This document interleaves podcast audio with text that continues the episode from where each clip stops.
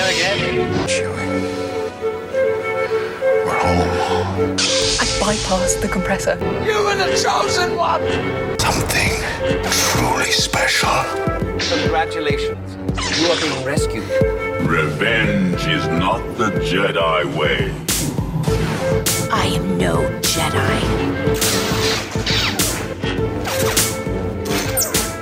The ability to speak might not make you intelligent, but we're going to try to prove otherwise. This is the Clashing Sabers podcast. I am one of your hosts, Brandon, and with me is not Drew, and it's not Lindsay. I have so many amazing guests on the panel tonight to talk Empire Strikes Back. I am so excited to introduce them. First of all, Clashing Sabers member and host of Forever Star Wars, which is the best podcast on at least on our feed and in the interwebs, if you ask me. Uh, it's Mark. Oh, you're too kind. Thank you. You know, you, Hi, everybody.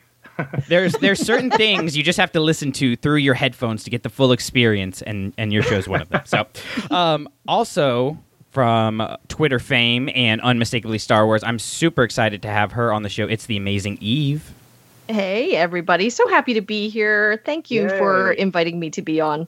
And we've been we've been friends on Twitter for a while now, and, and Yeah. talk pretty regularly. And so I'm super excited to actually get to talk to you in person, kind of. Uh, Yeah. Through through the magic of the internet. Yeah. and also making not just his first Clashing Sabers appearance, but his first podcast appearance. He is number one in your playbooks and number one in your hearts. We have Bill from HappyBeeps.net. Hey, Brandon. Hey, everybody. How y'all doing? Great. This is so exciting. I'm, I'm already having so much fun. yeah. Nothing, nothing gets you through a day like knowing you get to podcast at the end of it. Oh my God. Nothing has gotten me through the last two weeks.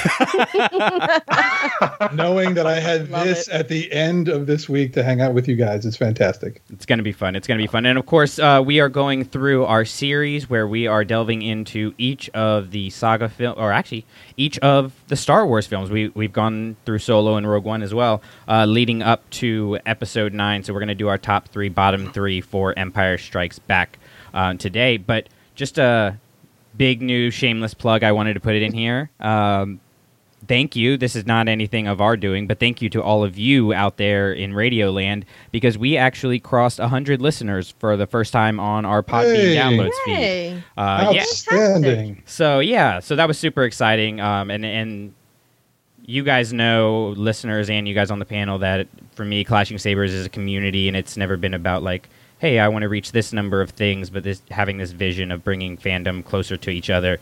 And so the mm-hmm. fact that people are are supporting that is is super awesome, and that is a credit to all of you wonderful people out there. So thank you for that. I want to jump into this because we Yeah. have some people who who like I said are not normally on the show and I'm super excited to hear what's going on with you. So, Eve, I'm going to send it to you first. What are you Star Warsing lately? What am I Star Warsing lately? Well, I recently finished uh, Master and Apprentice. Oh, amazing. Yes, fantastic. And I'm going to kind of lump that in a little bit to what we're going to talk about with Empire Strikes Back tonight because while I was watching, I rewatched uh, episode five today, which I've seen a million times because it's my favorite, but kind of just wanted a refresher. It's been a little while, and I'm sitting down watching it, and all of these things are coming to me after reading Master and Apprentice, and just the the enrichment of the content is just it's real right now. so that's that's yeah. I think I finished it maybe two weeks ago, not not too long ago. Yeah, Lindsay and I ended up doing like two, and with Dooku Jedi, I lost like two and a half episodes on that for Don't Burn the Sacred Text, and Mhm. I didn't make any connections to Empire yet. So I'm really excited to see what com- how that comes in. Yeah, All me too. Yeah. Uh, Yoda is interesting in that uh, in that book. Yeah. Yes. I'm so and, uh, and, and, Over and Dooku also. Yeah. Yeah. Yoda's just such a I don't know, a confusing. we need to do We're- an episode on Yoda. Yeah. We're going to get Yes. into it. We're, we Yeah. are going to get into it. Eh, all right, all right. Save it. Hashtag save it. Uh, so, Bill, I'm going to send it to you next. What's what have you been Star Warsing lately? Uh, okay, so I, I finished I finished episode one of Vader Immortal. Have you guys done this yet? No, not yet. No. I Uh, haven't. it- Lindsay's been trying to get a feed going. I've, I've seen like the first bit of it, but we had some tech issues. Yeah, no, it's uh, it, it's it's amazing. I mean, not only is the technology just you know just incredible, but this story surprisingly and unnecessarily good. Uh, yeah, I, I mean it, it's uh, it adds weight to all kinds of things, and I you, you should probably have an episode on that. Otherwise, I'm going to spoil it all for for you right now. Uh, I, I'm also I'm in the middle of Alphabet Squadron. Uh, uh, yeah, I, so I, I finished Master and Apprentice. Uh, I was so psyched. I think I, I- I saw Lindsay at Celebration. That's where we met, and I think that we both ended up in the same line, getting our uh, sort of you know signed exclusive Celebration copies of that book. So I was eager to read it. We got through that, uh, and then I moved on to Alphabet Squadron. And other than that, it's um, it's been all happy beeps all the time. Uh, I've been spending way too much time away from family and work and all other kinds of things trying to get trying to get this thing going. It's been just a, a blast, and uh, and and meeting folks like you guys through it has just been so incredibly rewarding. Yeah. Well, I, I hadn't told you this yet, mostly because I just did it today. Um, but we actually made a Friends of page on uh, the website, ClashingSabers.net. And of course, Happy Beeps is on there, Saber Martial Arts Awesome. Foundation, Starbecue Pod, San Diego Sabers.net. Uh, so, yeah, definitely yeah, go you check guys that are out. Yeah, you're on mine too, so that's fantastic. We'll yeah, do. super excited to to continue to build that community and stuff like that. I, Yeah. you know, y- you guys started talking about books, so now I'm going in. I just Go finished reading Pirates Price, uh, which is like the the young reader one with Hondo and Han Solo. Have any of y'all read that? read that. I've not read it. So funny. It is hilarious it, because so the framing of the story is Hondo has the Falcon at Black Spire, and Bazine Netal is going to try to buy it for somebody, and so the the actual like story uh, being told is Hondo telling the, s- his adventures with the Millennium Falcon um, and Han Solo and and things like that, and it's just the the author uh, I think it was Lou Anders did such a great job of capturing Hondo's voice. Uh, like literally, you you read it in Hondo Ohnaka voice, which is so so cool. That's awesome. But um, So Brandon, does Yeah. this does this explain how why the Falcon is at Black Spire when with Hondo in Galaxy's Edge? Is that the explanation? Uh, yeah, yeah. For the most part, it does. Um, I don't know if they're going to add any more. I'm not sure exactly like how close it bumps up to, um, what Galaxy's Edge is supposed to be. I'm sure we'll get a little bit more of that in, um, the comics and stuff. But Yeah. it, it's a, I mean, it's a very minor spoiler. Um, but basically, Chewbacca dropped it off there. Um, to get some repairs and went off to do another mission that I can't remember. Um, but yeah, so uh, it if it bumps up to, to Galaxy's Edge, yeah, it pretty much gives the explanation. I think Hondo is is starring in this week's Marvel comic for Galaxy's Edge. Oh, that would They make, they that would make they, sense. they had one with Greedo and another one with someone else. I don't remember, but I think Hondo is in this one, and maybe we get that story then. I'm I'm not sure. that would be really cool. Super that- cool. That's one of the problems that that I have with uh, the comics is I wait until the full like trade paperback comes out um, to buy it. I don't buy it weekly, so I'm always behind. I actually just finished um, Fortress of Vader, which was the one with Momin. Have you guys read that? Yeah. Oh, I've want, I've, wa- I've Yeah. wanted to. Oh for my God. months Now. Eve, if you do nothing else, you have it is no like legitimately. It is up there with World Between Worlds, Mortis, Twilight of the Apprentice level storytelling. It's there is no reason it should be allowed to be in a comic. It is insane. uh, I, I mean, I literally extended our reading time in class because I'm like, I can't put this down. so it was really, really, really good. And that that actually that plays into some of the Vader Immortal stuff. That's what As Lindsay well. was telling me. Yeah, what, yeah. What's yeah? What's going on at that castle is uh, is really freaky stuff. Yeah, Wow. it's staggeringly good. We'll Yeah. have to definitely do an episode on that once once we can all see the the full Vader Immortal because I'm not going to be able to uh, play it, but I, Lindsay's going to get a, a feed going where we can at least watch the story, um, and that of course will be on our Facebook page and, and YouTube and everything like that. But Nice. something to come back to, something to come back Very to. cool. So, Bill, since uh, since you're on the show this week, uh, it would be benign for me to try to do the HappyBeeps.net segment. So I'm going to send it to you. Yeah, you've been doing amazing, by the way. I, I have to say, it's been a pleasure listening to uh, listening to your take on it uh, every every couple weeks. So it's great. Yeah. Well, thank you. Um, but yeah, I'm happy. So you, you know, the last couple ones I think that we've done, but I've, I've been focused on toys, right? You know, we've been pulling in some trends and merchandising and things like that. Since we're doing Empire, I thought maybe uh, some analysis of the box office might be interesting to people. Oh yeah. Oh yeah. Uh, so let's see. So and just so just to set, kind of set the stage, uh, you know, Happy Beeps has this interactive model where you can, you know, you can uh, uh, see all of the ticket prices and ticket, uh, you know, sales for each of the Star Wars movies from A New Hope all the way up to Solo. You can adjust for inflation. You can do all kinds of different comparisons and stuff like that. So so I pulled out um, I pulled out all the raw data off of uh, Box Office Mojo and just put it into a place where people could mess around and play. So uh, so speaking of Episode Five, okay, so the original release um, made a total of two hundred and nine million dollars. Uh, there was a reissue in I think 1984 that made 13 million dollars. Uh, the special edition brought in 68 million dollars. So the total ticket sales, unadjusted for inflation and ticket prices, 290 million dollars for Empire Strikes Back.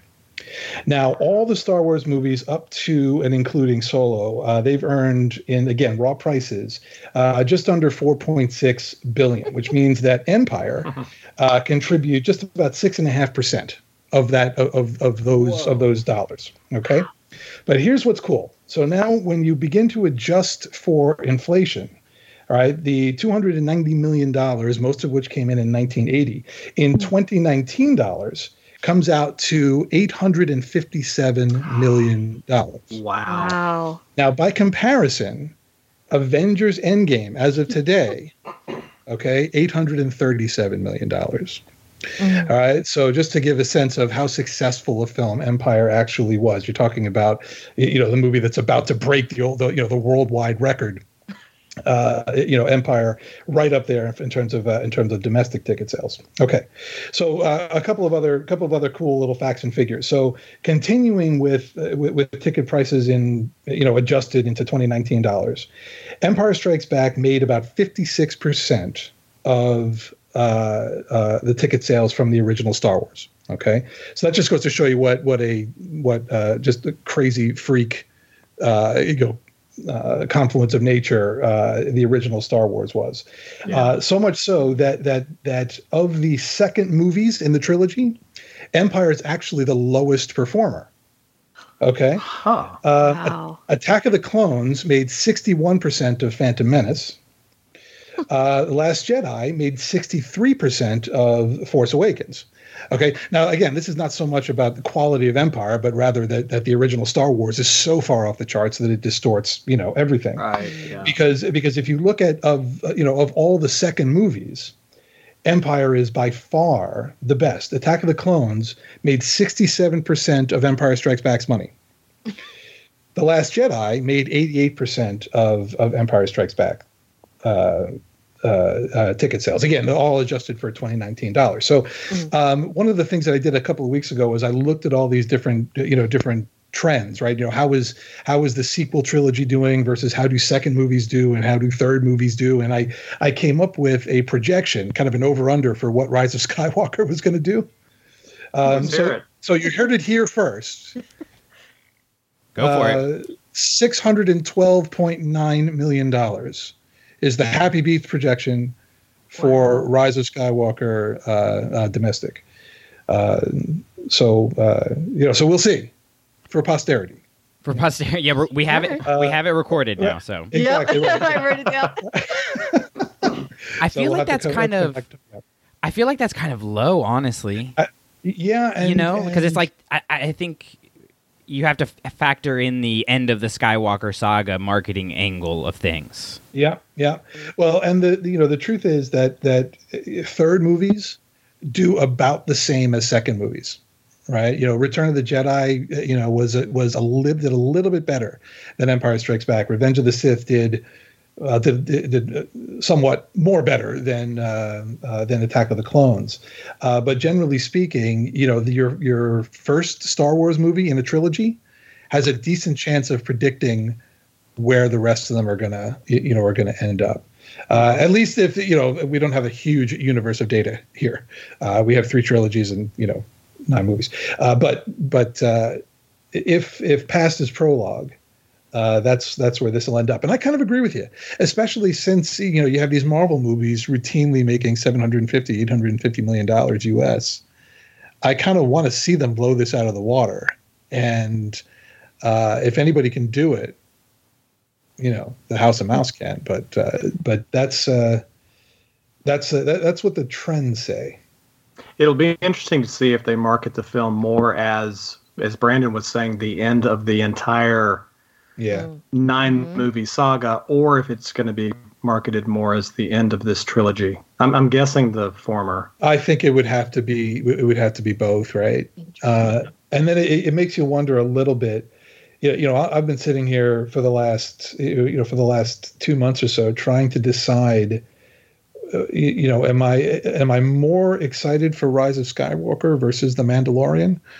You know, I think yes. I think I definitely am more excited for for for Rise of Skywalker, but that you know that that it's a bit of a close call. So you're gonna have a lot of Star Wars coming out at the same time um, uh, you know, which could be good or bad. You never, you know, it could be just we could just control the entire season, right? The entire Thanksgiving to, to you know Yeah. through through Valentine's Day Yeah. season. That would be amazing. Well, especially if they release Yeah. Clone Wars in there too.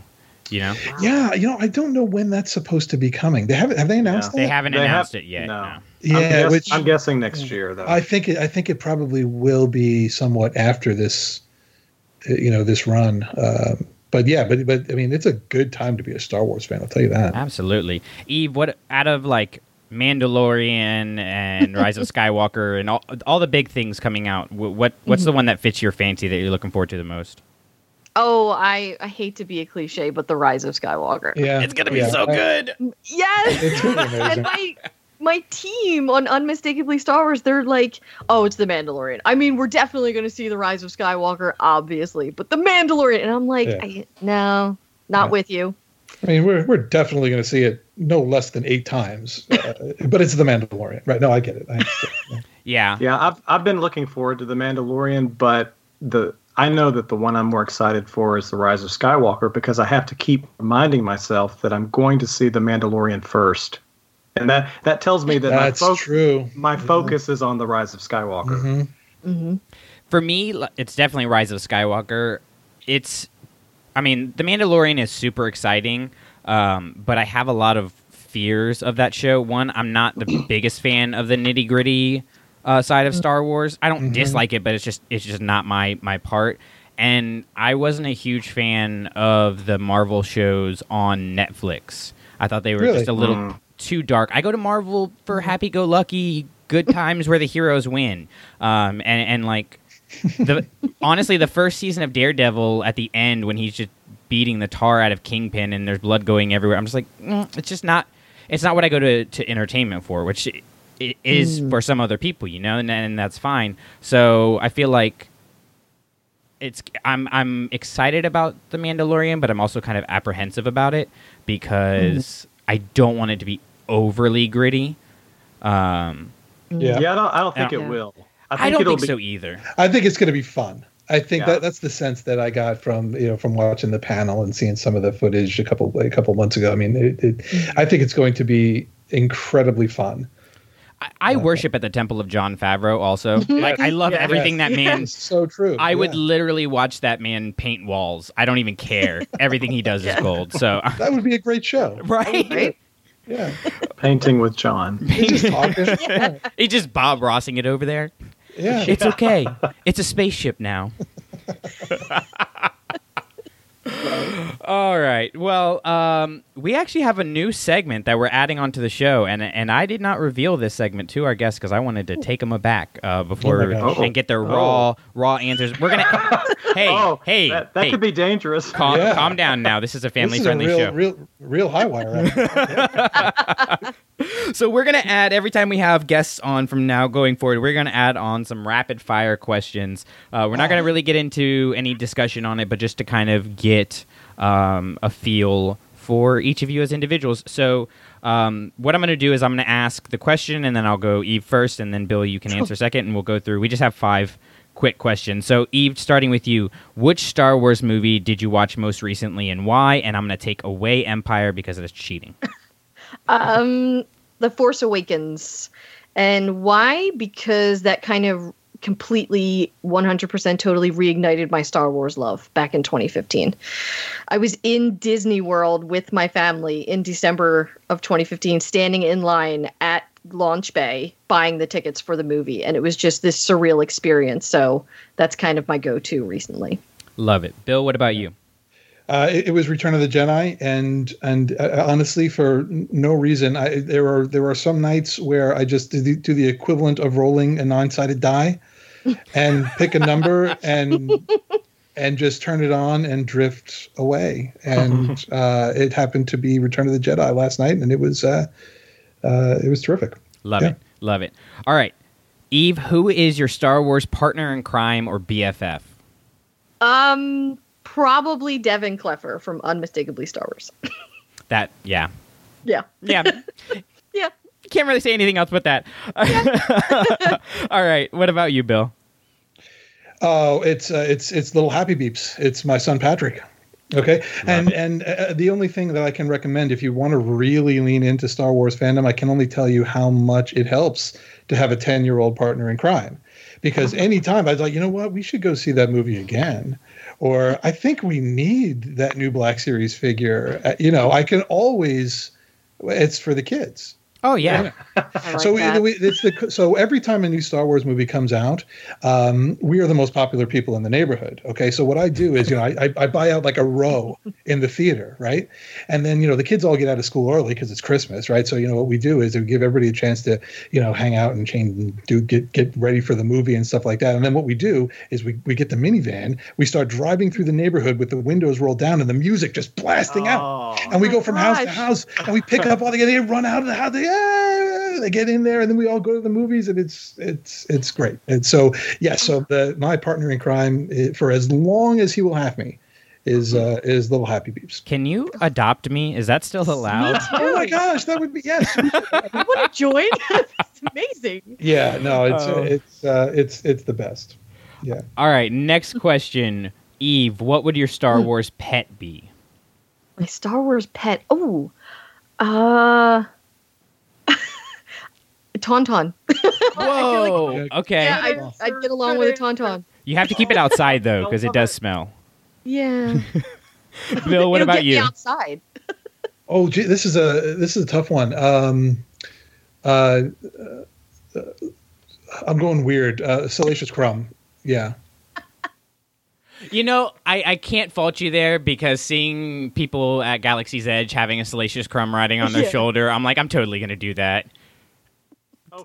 For sure. And I don't even like Salacious Crumb, and I'm definitely going to do that. yeah no I, I i i get it Yeah. All right, next question for you, Eve, is which Star Wars character would you let take over your Twitter account? Oh, I, Vader. I would love to see. I would love to see what he would do for a day or two. I love it. I love it. Bill? Uh, it, I think these days, um, hmm. Th- This is, and we, we talked about this. I'm not a huge Twitter hound, uh, uh, but uh, I think I think Ahsoka. I I think you know I think Ahsoka would do a great job at steering clear of the really problematic areas of the social media universe and embracing the really cool ones. You know, you're Uh, on the show already, Bill. You don't have to suck yeah. up to me by saying Ahsoka. Oh yeah, yeah. I'm looking at the logo right now, brother. I can see it. Yeah. All right, and then to round it out, favorite Star Wars one-liner, Eve.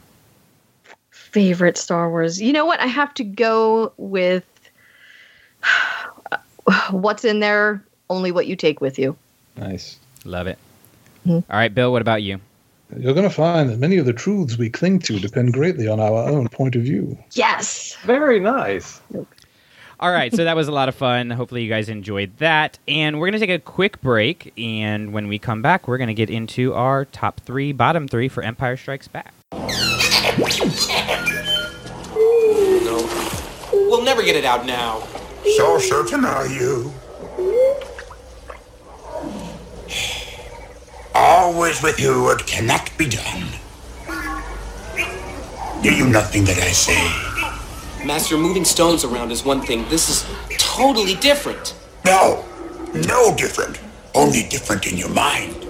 You must unlearn what you have learned. All right, I'll give it a try. No. Why not? Do. Or do not. There is no try. All right, and we are back, and it is time to jump into maybe everyone's favorite Star Wars movie. Definitely in the conversation for the most uh, popular Star Wars movie. And for those of you who have not listened before, um, the top three, bottom three format works like this. We will go through our bottom three, uh, which includes things that we would change in the movie, things that we don't like, things we think could improve it, things to just completely take out, um, anything of that nature. We'll start with our number three, which is the least egregious, and go to the most egregious. And then, of course, top three works like every top list you've ever listened to or watched. So if you, uh, if you don't know how that works, go watch some more VH1. Until then, let's go ahead and, and jump in. And uh, Mark, I know you've been been itching uh, since we announced this series to talk about uh, Empire. So I'm going to go ahead and start with you. What is your Oh. bottom three for em- or your bottom number three for Empire Strikes Back? All right, first of all, it's not just my favorite Star Wars, it's my favorite film of all time. Yeah. So having to choose three things that I don't like about it was such an exercise in having to really dig down and, and look at the film objectively. And it was not easy, let me tell you. So my three are probably going to be a little lame. And the third one, I really, really had to scratch for. So I apologize. It's probably not going to be well thought out, but um, there's something about the fact that the film is a middle chapter and doesn't s- truly stand on its own that is i wish could have been maybe a little different. And i'm not mm-hmm. quite sure how that could have been done differently but it the film kind of ends abruptly and mm-hmm. it, it it definitely leaves you hanging. And the thing that you have to remember is like today we're so used to serialized storytelling. Back then people had there were sequels but other than the godfather there weren't really that many trilogies so i don't think movie audiences were quite accustomed to the notion of going into a film and seeing it sort of end on a cliffhanger Was there was there ever anything uh, like I, I don't I don't mean to be overly dramatic about it, but was there ever anything like that, where where where you had a movie and then you had a second movie and the story wasn't fully Complete. finished and you needed to wait? like the only thing i can think of is maybe the godfather but i don't even think the godfather follows that I agree. I, I think Yeah. that you know that that that that could have been done with Godfather Two. Um, I think right. but that, I, but that film yeah. stands on its own a little bit It, that's. I, I agree. Yeah, I, I yeah yeah.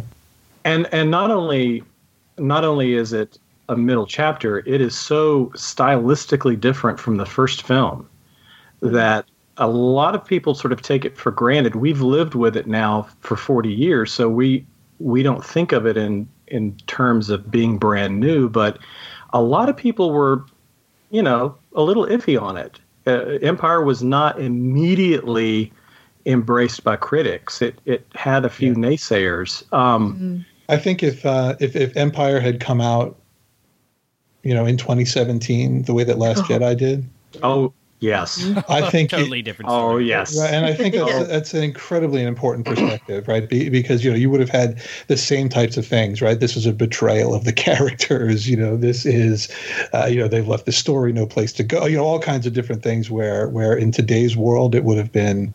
I think you're right. I think you're 100 percent right. It, it, Yeah. we have to remember how how uh, problematic it, it it was for a lot of people at that time. Right. So so my choosing that as the third most object- objectionable thing it really has more to do with looking at it in terms of how did people react to it back then.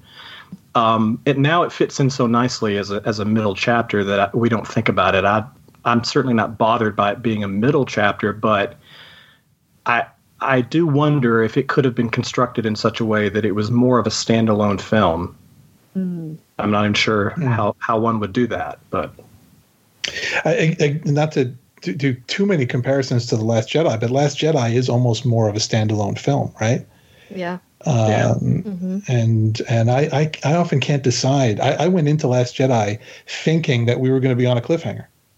or not a cliffhanger, but a game changer, right? That there was going to be something along the lines of. I, I guess I, I was conditioned by Empire Strikes Back, you know, to to expect that, and and generally, uh, you know, that it might it challenge my expectations in that way. But I think, it, it, at a bare minimum, you got to say that this was an innovative and risky thing for uh, you know for Lucas to do. Um, oh, totally. yeah. Well, and even like I mean, if you, I think if you put it next to Attack of the Clones, um, Empire works a little bit better comparatively as a standalone in terms of a middle film. Like Attack of the Clones, you really need to know what's going on with Phantom Menace. You need to know who all these characters are because they don't really give you the time to figure out Yeah. why Anakin's so obsessed with Padme, why his mom's so important to him, and then it really does like fall off at the end. Like, oh, this war started. Wait, what? what Yeah. What's next? You know, um, Empire i- is kind of more like that because you get the "I am your father," and it's like, well, is he really? Is he not? Whereas Last Jedi does kind of you could imagine Last Jedi being the ending of the saga. It wouldn't be as satisfying Right. of an ending, but they Oh, could yeah. stop it I here, think yes. Yeah. and yeah. and it would be fine. Yeah. like if we were wouldn't- still if we were still looking at films as first movie and then a sequel and we weren't thinking in terms of trilogy that this last jedi could have totally been the sequel that ended Right. that story absolutely yeah. Yeah, interesting. Hey, have you have you all done uh, the the top three, bottom three for the prequels? Yeah, we went through. We're going. You did do them, okay. all Yeah, right, we're going through um, in the the timeline. So I have to I have to go back and listen. yeah, yeah, definitely Yeah. go back and listen. All of you, I will. go back and listen. All right, Eve, I'm going to toss it to you next. Your bottom number three. So I have to echo Mark and how incredibly difficult this was. And I went on a more superficial scene by scene kind of objectively picking out things that just made me feel like, oh, that was unnecessary. Um, instead of the which I completely agree with what was just discussed in, in insofar as being the middle child of a uh, of a trilogy that was not really what is the word I'm looking for? Routine or regular movie like cinematic experiences. I definitely agree with that. Um, but for me, my least egregious, surprisingly, was Luke and Luke and Leia's kiss. and I think that that's Oh, just because it wasn't my least but go ahead well, you know what? I, and I struggled with that too because I was like, it should be the the most egregious, knowing what we know with you know just r- immediately afterwards with Return of the Jedi. A part of me would love to sit down with George Lucas and say, listen, you know, you've made it clear on a few different instances that you didn't have a direct plan, but why would you still do this if that was still an option in the future? So that's kind of where my brain goes every time that scene pops up. Yeah. I- it's almost as though uh, it's almost as though he knew that Game of Thrones would one day be made. oh, that's what they meant when they said Star Wars influenced Game of Thrones. yeah he was he was just ahead of his time right? Yeah. Honestly, like when when I was rewatching it, I I watched that scene trying to see could you just cut that part out and the scene would still work, and you totally could. You oh, could just I don't know. you you could definitely take out the kiss and the scene would just work. It wouldn't be maybe as impactful, but it would be a lot less creepy. I think you know one of the the, the so the one of the best parts about that scene is you've got you, you see 3PO just kind of sticking his head up looking at what's going on. and Chewbacca says something. Right? You can hear Chewbacca sort of mumbling while that's going on and I'm Says dying that's your to know, sister dude I'm dying to know what he said. I don't uh, know. I'm not, I'm not Three sure- PO's wondering. He's like, was R two trolling me when he said they were related? I don't know if I should Like- say anything. Yeah, like is it like is there some memory that's sort of like just just like desperately trying to break through where three pros wait, wait, something's wrong. I, that's over. Never mind. I don't know. Oh man, Yeah. it's bad. It's really bad. Yeah. In in the context of the movie, where when it was made, it was it was good, but oof, oof. All right, Okay. Bill, toss it All to you. so I'm, I'm going to continue the trend of superficiality. I, you know, all right, I'm going to get more, you know, I'm going to have more gravitas as this goes along. I promise. But I've been thinking for three weeks, trying to think of three things that I would change about this movie. I literally thought of this third one like an hour and a half ago, and it's meaningless. So, but I'm going to say it anyway. the design of the of the the twin pod cloud cars makes no sense at all. oh, please explain. I Yeah. wanna- Oh, yeah, so, yeah. Uh, all right, Con- and con- look, I- continue. Like I said, I, all right, okay, there's a pilot and there's a gunner. Right, this is, I had to look this up. Right, because what are what are the two things actually for? Right, evidently there's a pilot and there's a gunner. Um, and my, my sense is, and I'm not an engineer, I'm not a pilot or anything like that, but my sense is that the lack of symmetry between the two pilots in terms of whatever it is you're shooting at or whatever it is you're flying towards would cause a real problem. And it seems to me that there are probably better ways to design whatever they were trying to do. and for a and for a for a, a saga that is always so precise and so uh, you know deliberate in terms of the, the real world designs that they put into everything. This just doesn't make any sense to me. And you know, like literally, not until like Starkiller Base does something make less sense, in my opinion. Um, uh, so I, you know, it's they're they're sort of beautiful and interesting, but uh, uh, yeah, that's uh, and I'm sorry. I've never, I've never thought of, I, I've never thought about that. We, we I haven't either, but it's a great it's a great observation because it's Yep. really true. Yeah. Mm-hmm. I, like I can't think of anything in the real world where that's how you would design it. And it, it never bothered me until you, Brandon, forced me. I'm So mean wait, like so- that. I get, Yeah, I get to be the jerk this week because Drew's not on the show. Okay, let me enjoy this. That's all right. That's all right. So so wait, so there's a so the, the the one guy is a pilot and then there's a gunner. Is that so? That's what the two the two pods are. Evidently, yeah. Yeah, So, so, like, you know, what what's actually going on, and where do the uh, where do the blaster bolts come from? Do they come from right underneath the gunner? Gunner? Do they come from the middle of the thing? Either way, it would seem like you'd have you'd have a you'd have a problem trying to line up a shot. Yeah. So I don't understand. Uh, you know what? Uh, Hey, I mean they hit the Falcon, so they did. yeah. which if we're talking about designs that doesn't work, I mean the, the Millennium Falcon, I love it, but you can't see to your left At all. at all. so I'm just saying, Yeah, it's it's Yeah. kind of a Star Wars thing. I guess so. All right, let's uh, move on to our number two and send it back around to you, Mark. Okay. Um. So my second one, again, it's a bit of a reach, uh, but the way that the movie handles time is a little wonky Hmm.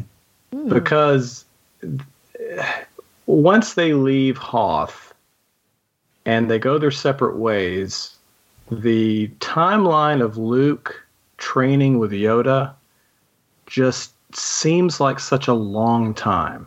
And I've seen debates online about how long that could be um, in relation to what's going on with Han and Leia in the Falcon. And the only thing that makes sense is if during Han and Leia's chase or escape, that the moments when they're hiding out maybe take place over maybe days instead of just in the movie it feels like they're only there for a few hours. Mm-hmm. Like when they hide inside the asteroid it kind of feels like they're only there for a few hours but that could possibly be days. But it really does make you think that luke has been training for at least a week or two mm. if not more.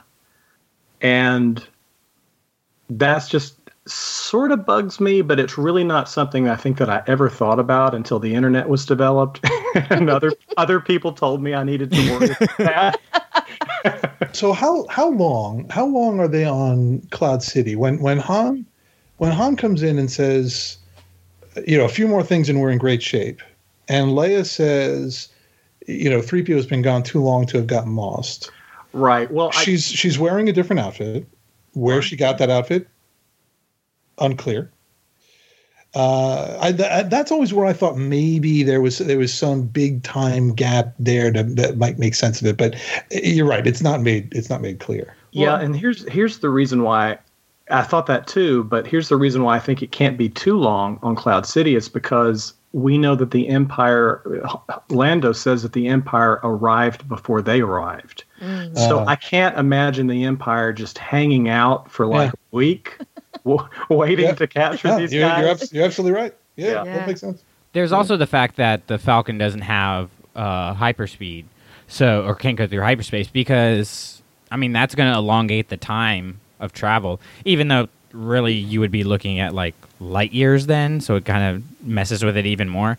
But Yeah, Yeah, they uh, must so have guess- some hyperdrive. I have. I have Otherwise- trouble with time in movies just in general. I always feel like Yeah. unless they give me like five years later, I'm like, I don't know, it all happened like two hours. It's just it's an episode of 24. What are you talking Yeah. about? all right, Eve. Let's go to you and your number two.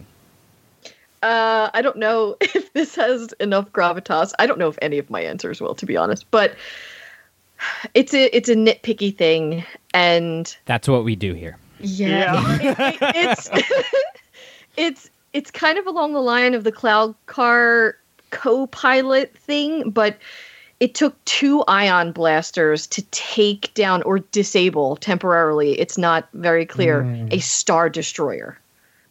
It just seems that I mean, it was just like bam, bam, and then you see it. You know, the engine light starting to fade, and it's starting to just dip into space. And that, for me, the suspension of disbelief was just pulled a little too far there.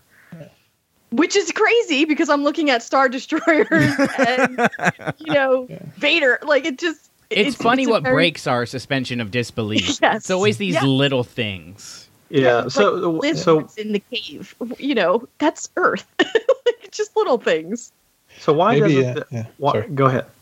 I was going to say maybe someday uh, somebody will make a movie, um, you know, much like Rogue One, explaining Uh. about the sabotage that occurred right at that moment in order to bring the thing down.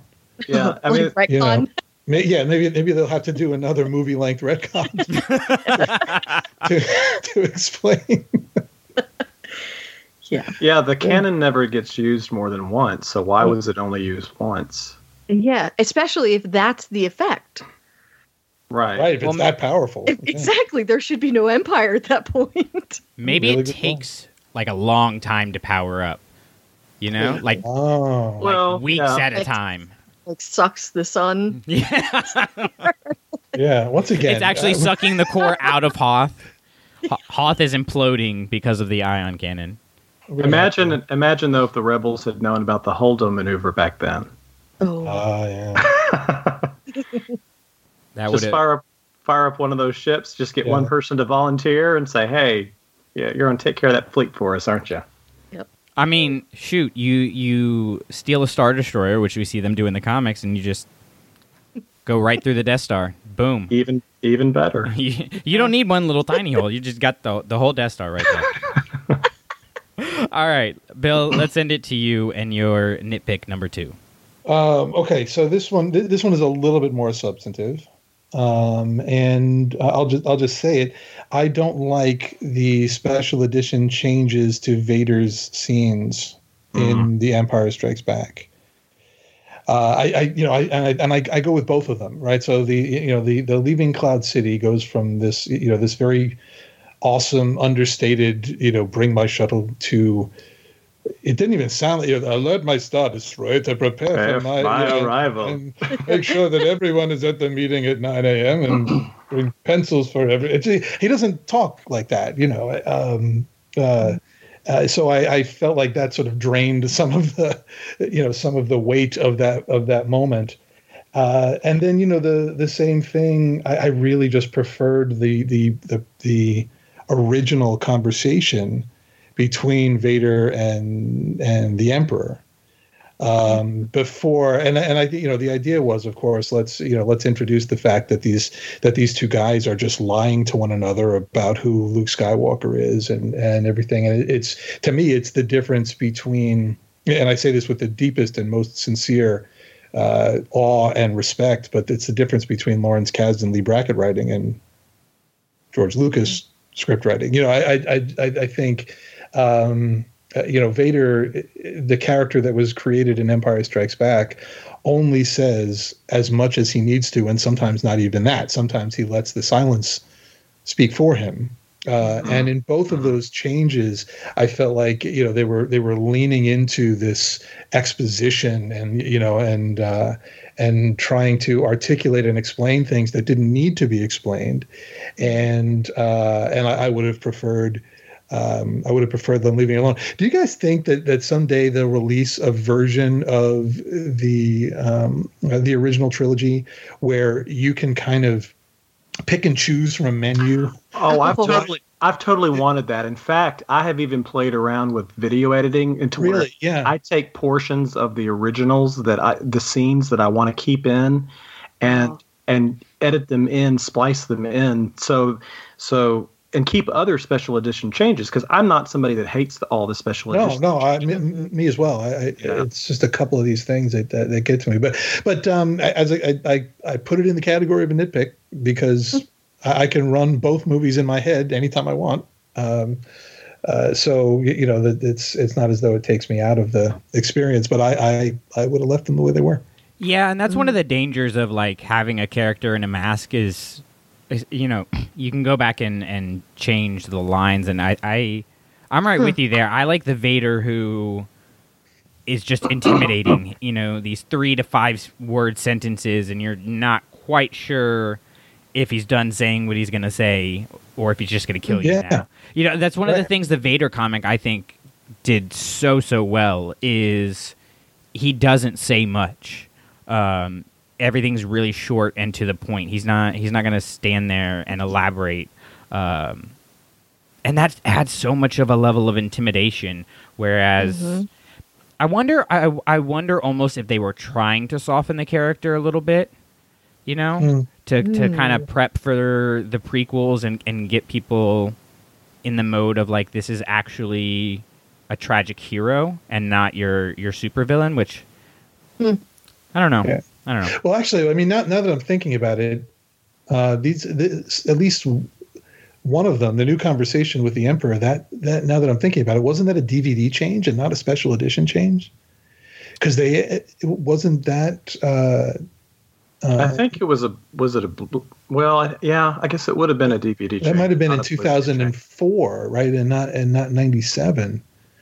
Uh, But I only thought of that when you when you when you mentioned that idea, Brandon, of, of just it, it trying to, you know, kind of round out the edges prior to '99. But I think that some of those changes were actually made later. You know, even as as Revenge of the Sith was getting ready to come out. Um, That's I mean Yeah, who that's can, very who can say? Who can keep track? Yeah, Yeah, because I- Ian McDiarmid definitely has the Revenge of the Sith makeup yeah. in that scene. Mm, that's a good point. Mm-hmm. And doesn't he sound like he's just on painkillers that entire? I, I mean, doesn't he? Yes. Uh, yeah, I just, I, yeah. There's a, I, I don't quite understand it. Yeah. All right, so let's go to our number ones, uh, which will be explaining why Empire is the worst Star Wars movie. It ruined Star Wars and uh, boycott Return of the Jedi. I don't know. Anyways, Mark, go ahead. I, I feel lame because my uh, Bill Welcome and to Eve, my life. Bill and Eve have already taken sort of taken my number one. Um, well, I mean, there's really only two other things that I can think of that I that I didn't dig, and one of them, of course, is the kiss.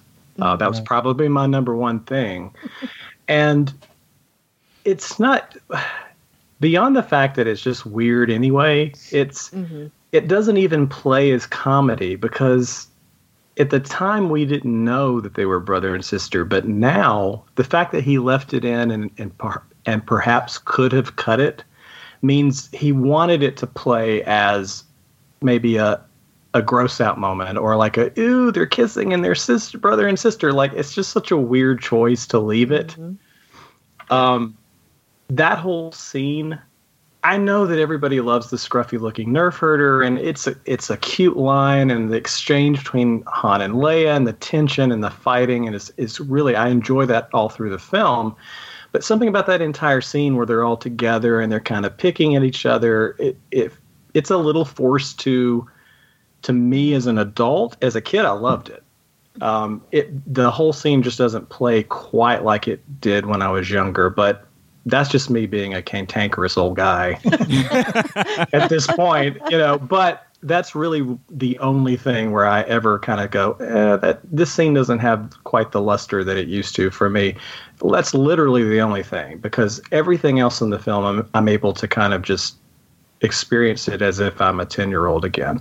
The only other thing that I was going to mention, it was kind of bouncing off something Bill said about the special editions. There's a there's a moment in when Luke arrives on Dagobah and R2 gets pulled under the water by the by the swamp monster and swallowed and then he gets spit out. The original Yeah. Luke says, "You're lucky you don't taste very good." And he replaced it with, "You're lucky to to have gotten out of that."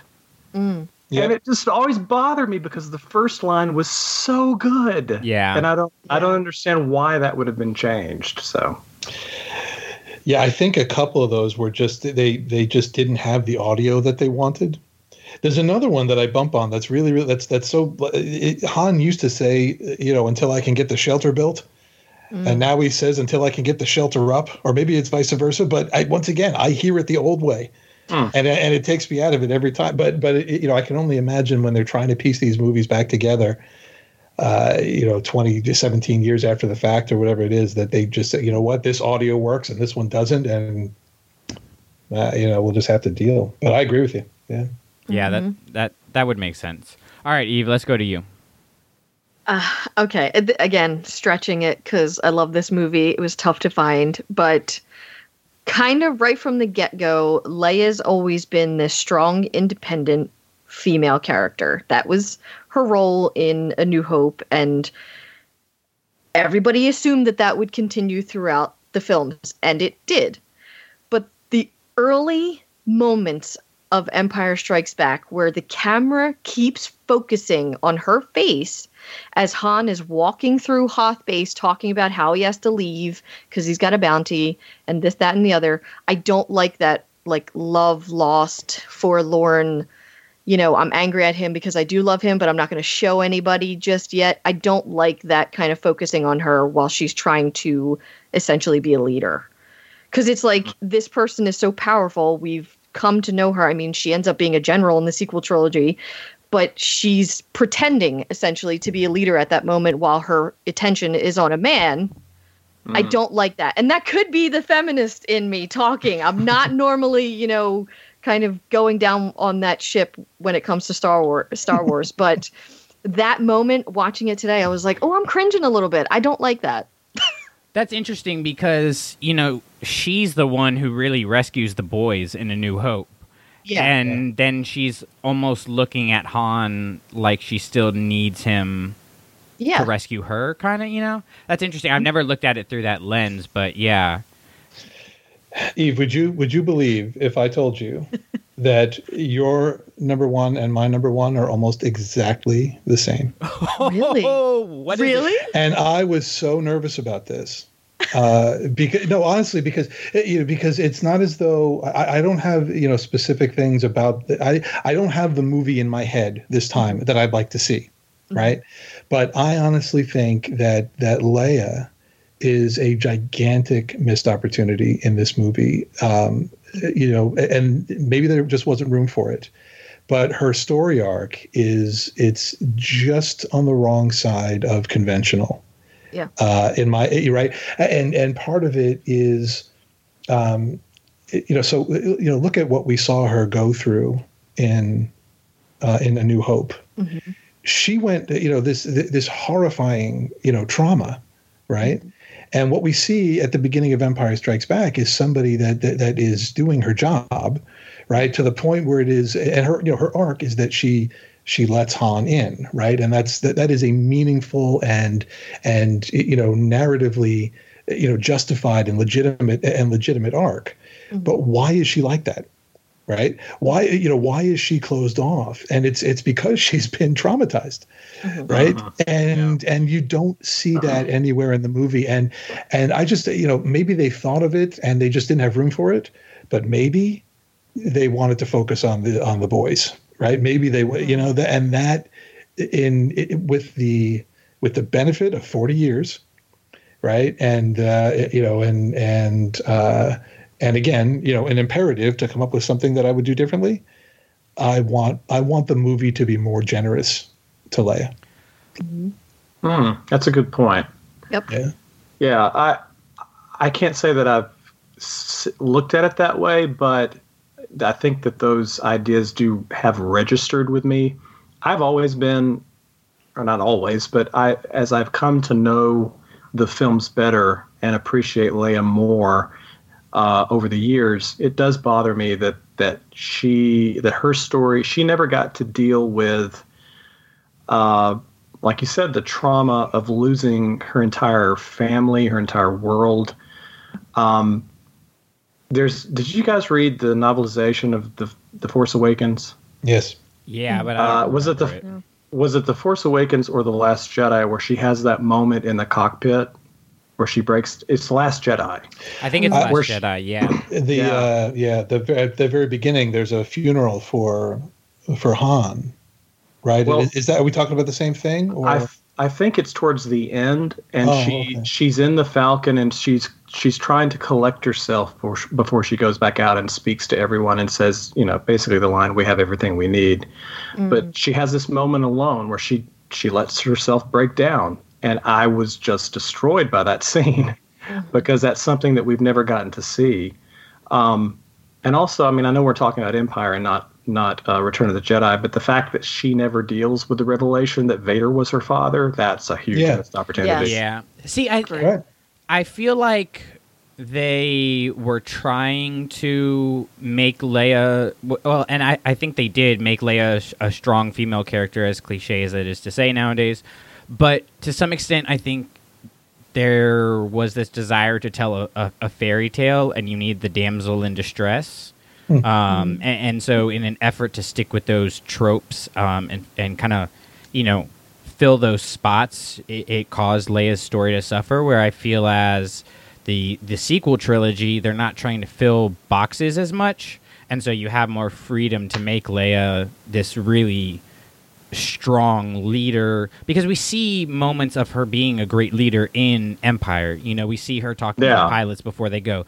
We see her being the Hutt Slayer in uh, in, in Jabba's palace. But then you do have those moments where she's yearning after Han, or when you go to Jedi, where you know they've just finished this great battle, and, and she's telling you know, oh no, he's my brother, and. Uh, it, and you have this cheesy love scene, and yeah, it, it's it's I don't know if it's problematic, but it is annoying.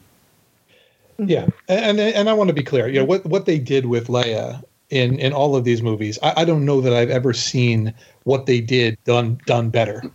You, you know, I mean the the the story that they that they told, uh, and and what they did explore. You know, it, Carrie Fisher nailed it. The directors nailed it.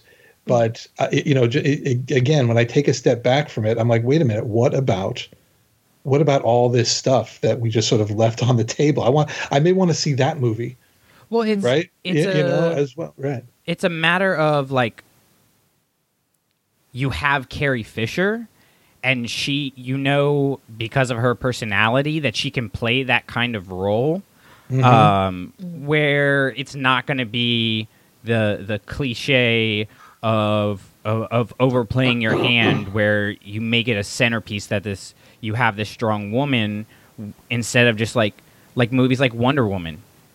You she's just she's just a strong woman. There's no explanation for it. You don't need to justify it. It's not even the centerpiece of the film. It just happens because that's the the right story to tell. Um and and you have a, a strong person like Gal Gadot and I mean strong in like her presence on screen. You can't look away. Same for Carrie Fisher with me. You can't look away when she's on screen.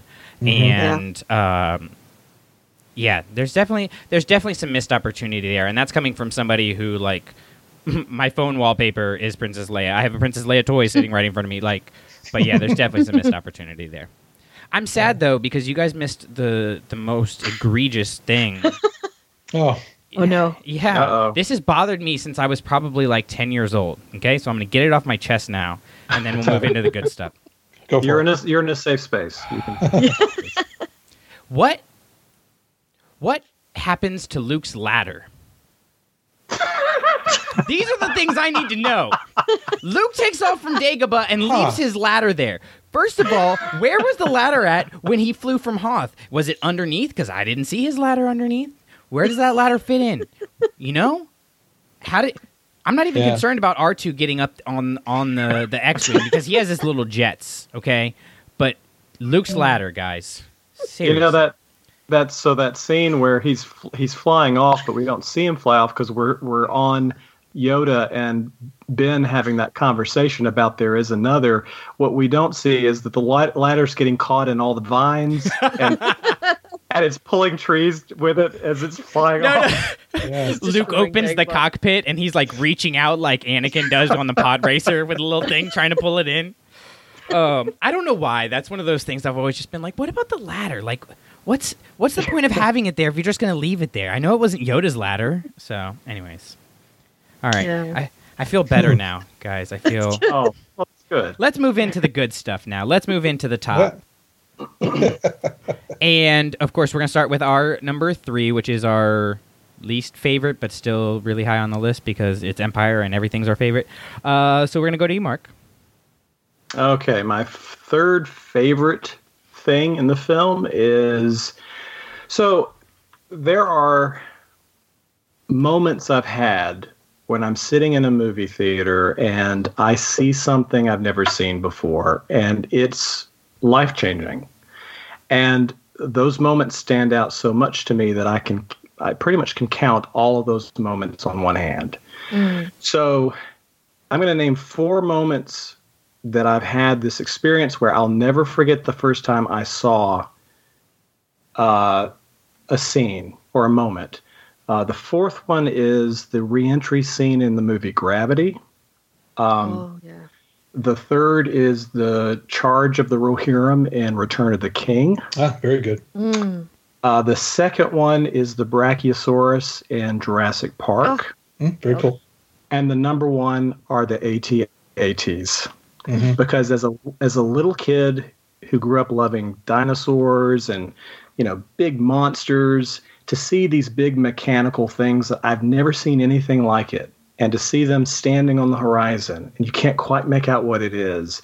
And then you know you get those the binoculars you get that that first shot of the foot coming down. It's like what is this? As a 10 year old it blew my mind. And to this day, and I can't even count the number of times I've watched Empire, I still see the attack on Echo Base like I did when I was 10 years old.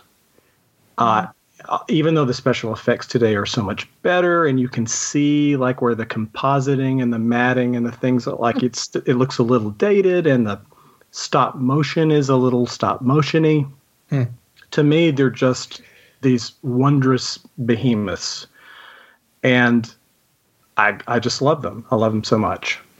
I think it says something from a from a design point of view that uh, you know fast forward to the Last Jedi, and you know in terms of creating a menacing land based presence, Mhm. we really can improve on No. the AT. We can make them bigger. Yeah. Right. That's what we can. That's what we can do. But that image is as scary now as it was as it was then. And there's, you know, what's going to be what what what's going to be scarier. Mm-hmm. That's a good point. Mm-hmm. well, Plus the entire the, the whole concept of of mobility of you have machines that can fly, they can hover, they can roll on the ground with wheels, but yet the Empire has machines that walk. And Yeah. just that Yeah. never occurred to me that that that, that a that a spacefaring culture would use walking machines. Well, and the mm-hmm. fact that they move so slowly, it's like they're almost taunting you. We know Yeah. there's nothing you can do about this, and we're going to make sure you know as you slowly, slowly die. It's amazing what, you know, a lot of times, especially I, I feel personally, gro- uh, somebody who grow, grew up with like CGI and stuff, when I go back and I look at, at how movies were made, you know, during the time of Star Wars, and then I, I see the behind the scenes stuff and then watch it in the movie, I almost see the behind the scenes as I'm watching the movie, and, and I focus more on like, oh yeah, this is how they made that work, instead of like this is what's going on in the movie. That never happens with Empire, and I think that says a lot. That scene comes mm. on, and there's no thinking about the documentaries or anything like that about how they put it together with the stop motion or even how small the models are. I- I think honestly, it's more amazing because the models are so small compared to what you get on screen. It's Right. so out of this world, and yeah, I mean, I, I I've got it. I've got a uh, actually from unmistakably Star Wars sent it to me. The Outer Rim original uh, of the Imperial invasion on my wall, and I mean, just looking at it is awe inspiring. Mm, so cool. Yeah. All right, Eve, let's go to you.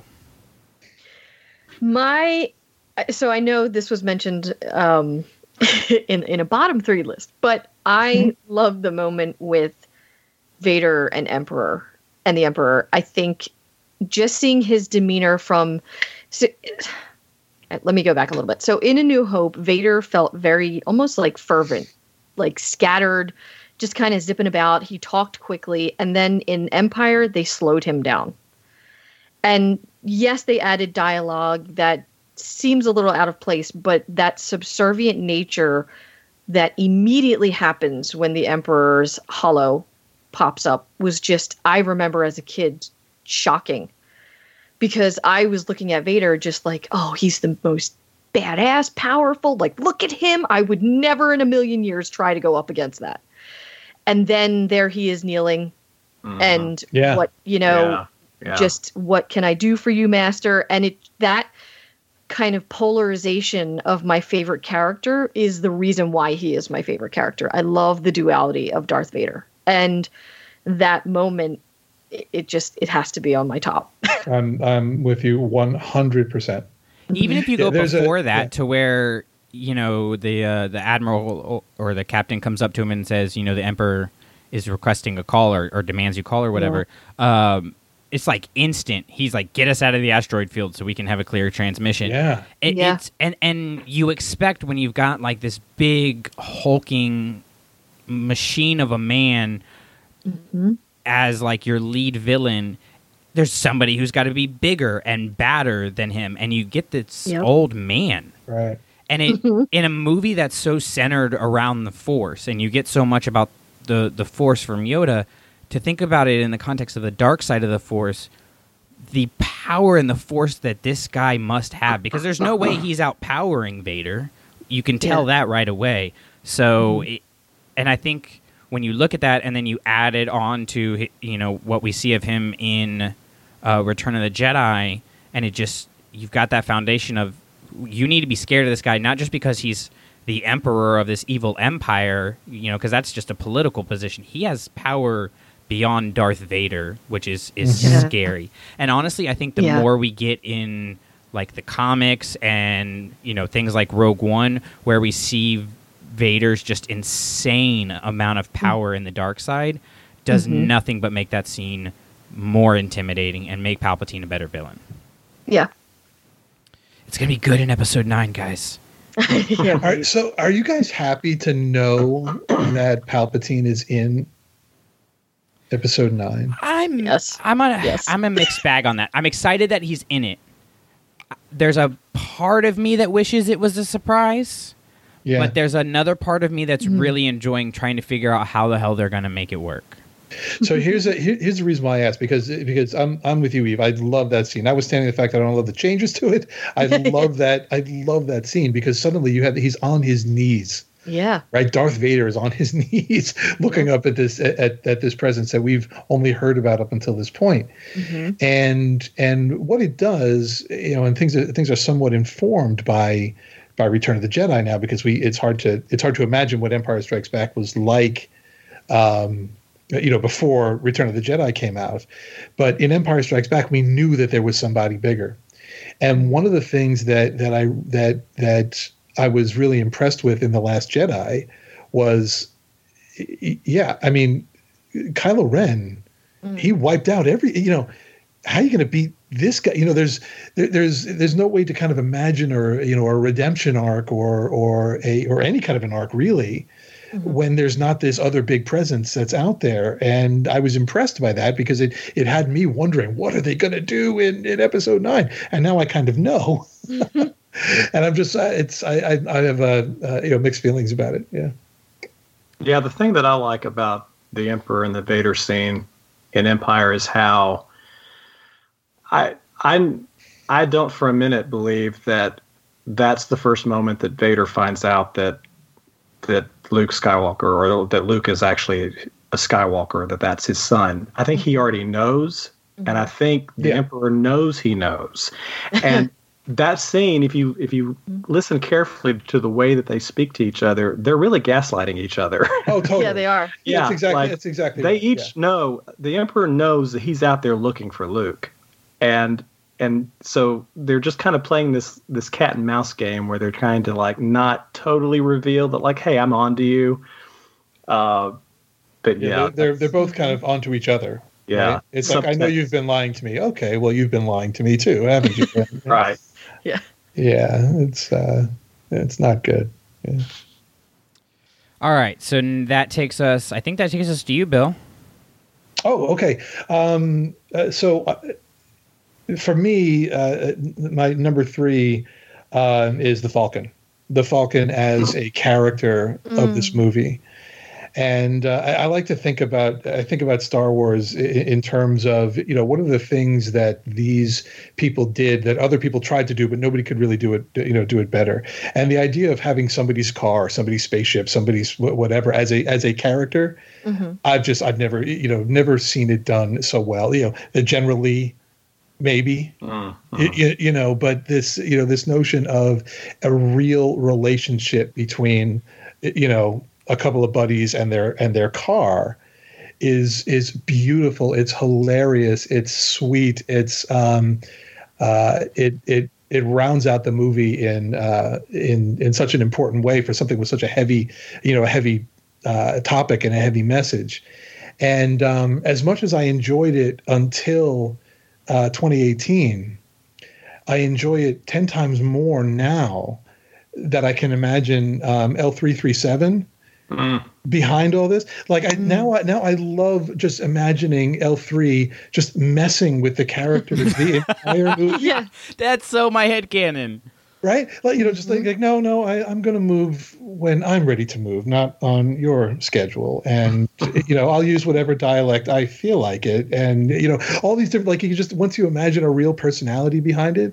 And now, I mean, in, in my head canon, I, I know that R2 came in and was actually the one who saved the day and, you know, got the hyperdrive working when they were leaving Cloud City. But I'm sorry, she recognizes Lando you know she recognizes Lando when he comes back and and uh, and and that's just you know knowing the entire saga being able to zoom out from it it's a beautiful reunion now you know between those between those characters.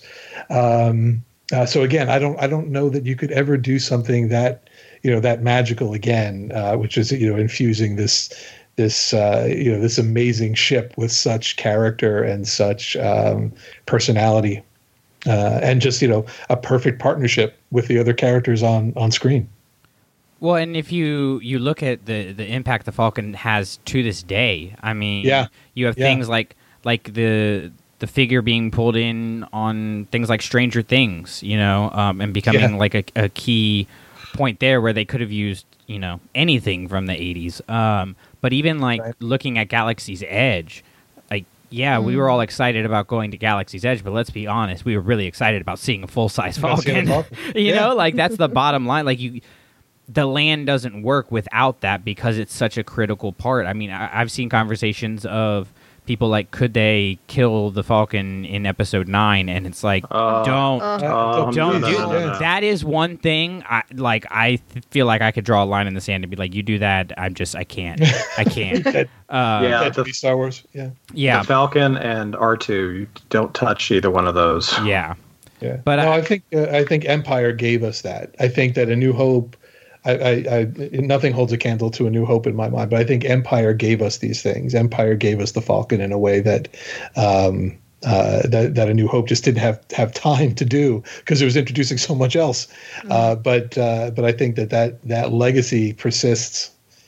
You know, I don't think you have a solo movie without the without the Millennium Falcon. You know, I don't. Um, uh, so yeah, that, that's uh, that's my number three.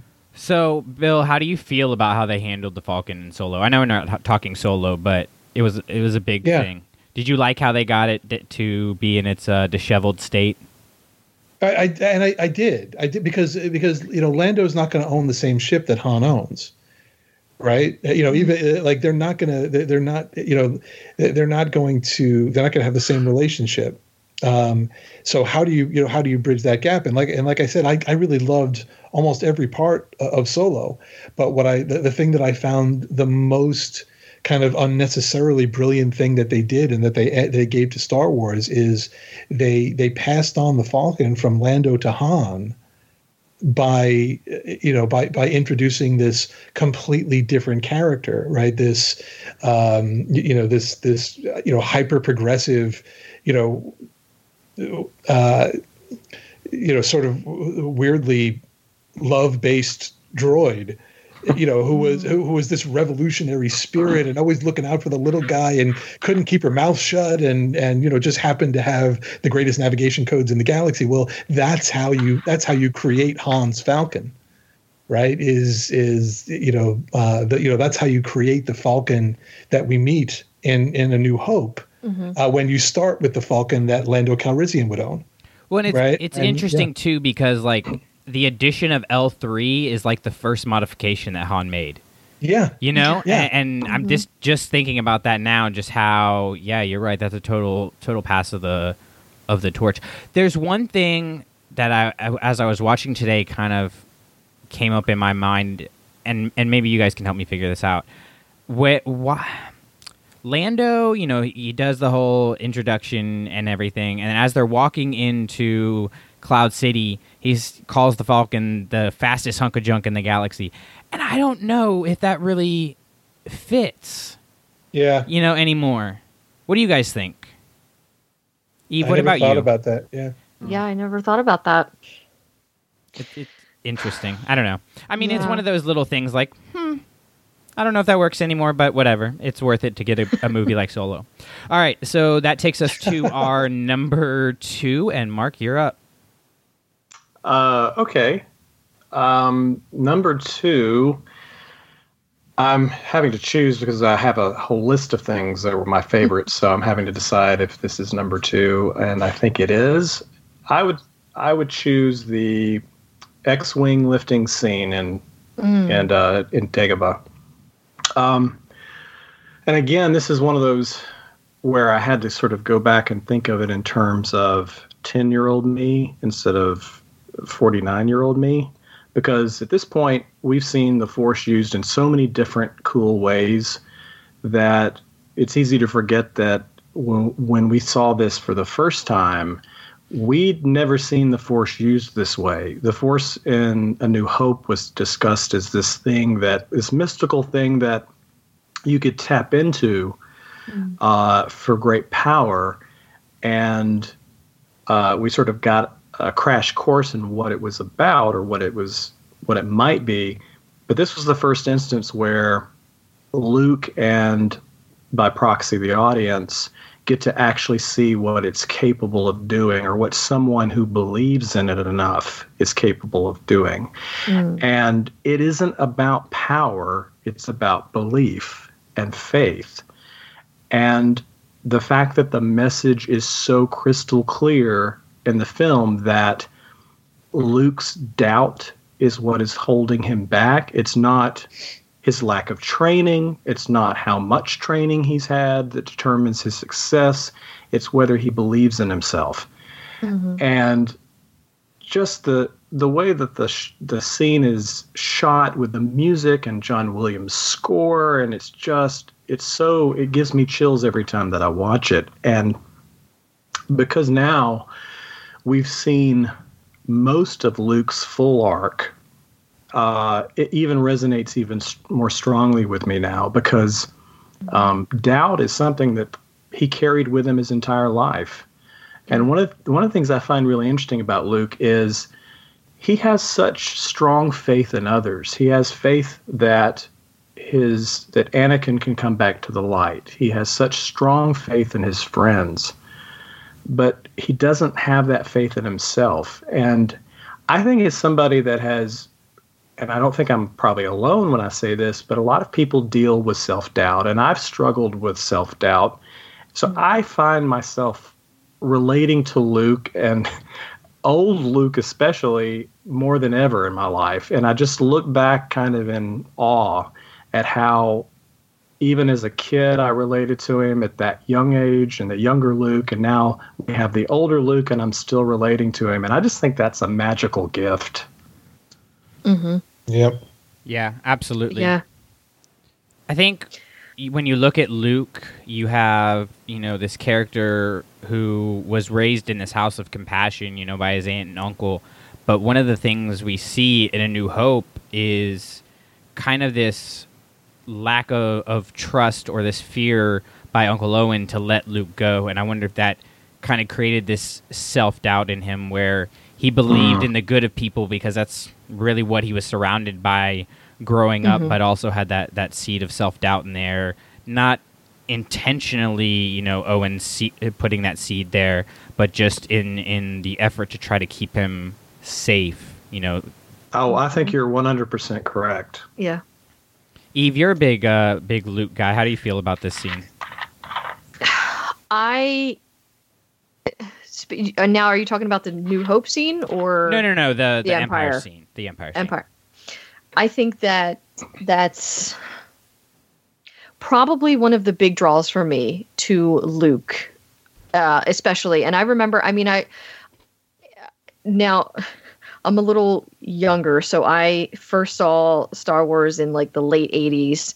And I mean, I was five or six, so I didn't comprehend fully what I was seeing until the 90s. And by that point, a lot of the edits had happened and the prequels were coming out, so it was tainted to a degree, um, it, depending from a certain point of view. But I resonated with Luke because of Empire. Not so much, you know, episode one or, well, technically four, but, but those choices and those like just the the clear self doubt, the the questioning of himself, and you know, am I capable? Is this something that's possible? It's too big. I can't do it. Just mm. these this negative shadow that lives over his self belief is something I struggle with and have my entire life. And I'm I'm very upfront and open about this on Twitter and my blogs and everything else. And so that's my draw absolutely to Luke, but also his strength in believing in other people and and and I don't know if that kind of plays into you know he draws strength from being around people who he trusts completely he believes in that kind of um symbiotic relationship that we can form sometime with people in our lives but I think when you take him away from everyone and you just have him on Dagobah that is and again also in the future as Luke on Ahch-To it's it's he's alone he's well, minus Yoda. But he's for the most part alone away from this familiar out I can't say that word. this familiar space with people that he feels most at home with, even if it's found family and that's pretty much his whole life. But when you take him out of that, it's just this instant I I don't know if I can do this. And with the last jedi it was 30 years 20 years of i don't know if i can do this and it's so completely evident and visceral that I just felt so immensely for him in The Last Jedi. And it, it kind of hmm. like racks my brain sometimes how people seem to have missed that to a degree. Right. Yeah. And and just how growth happens, but also a kind of regression can happen as you grow older and things happen to you that you can't process or that you process inappropriate not inappropriately but inadequately so uh, yeah, when it comes to Luke, his his layers and just being stripped down and showing us who he really is is is definitely in that scene and and in, in Empire. And Luke's one of those people who excels at making other people better. You know, Yes. um, he brings out the best in Han. He uh, obviously brings out the best in Anakin. But I think where he struggles is in he has to be the best version of himself in order to do that. You know, Yeah. and, and he's not sure if he if he can do that. And I think one of the things that I'm hoping to see in uh, Rise of Skywalker is him finally kind of realizing that and, and in becoming one with the Force, being able to let go of that that self doubt and to fully trust in Rey and what whatever it is that he he has taught her um, going forward. Yeah, Luke's such a great character. I. I Yeah. never really connected with Luke when I was a kid. I, I couldn't have cared less. I liked Luke because it gave us Force stuff, um, but I never really connected with him. But as I've gotten older and gone through trials and tribulations and things like that, I'm realizing just how amazing Luke Skywalker is, and, and I love it. All right, so I'm not gonna lie, I forgot where we're at. I think Eve, are we at you? You're number two. I think so. All right, let's go to you. We're going to you anyways. It's your turn. Uh, so actually, my number one plays into a lot of what was just said, but I'll still I'll save that for then. Um, Vader and Luke fighting for me. That was again. These are uh, I, and and maybe nostalgia is playing too big of a role, and and I'm a bit too biased with my favorites, but that showed again this duality of Vader that we had only up to that point seen with the Emperor in a very quick, short scene. And it was even before his kind of like exclamation, I am your father, there was, you could see he was holding himself back. Mm-hmm. And Yeah. we didn't know why. And if I go back and I watch that scene like I did today, and I forget, if I try to put out of my mind that Darth Vader is Anakin Skywalker, Luke Skywalker's father, if I push that aside and I just watch this fight, you it's so evident that he's almost playing with Luke to a degree yeah. and Totally. Like just edging him like to a point to, well to the edge essentially but of let's see how far i can push this until i ultimately get what i want. But at the same time you're seeing how far can i push this? Because i am your father and i don't want you to die. So there's that softer almost like this hidden side that we're seeing especially after he makes that you know just in my opinion the greatest scene in all of cinematic history i don't know I'm right there with you. yeah, Yeah. I don't know if anything else has ever shocked me or moved me to such a degree. And after that, there's just this oh, okay, so that's why he basically cut off his hand but didn't cut off his head. And yeah, so again, it's the Vader Luke duality. There's a whole there's a whole journey that Vader goes through in the course of that 20 minutes or so. You, you know where he begins.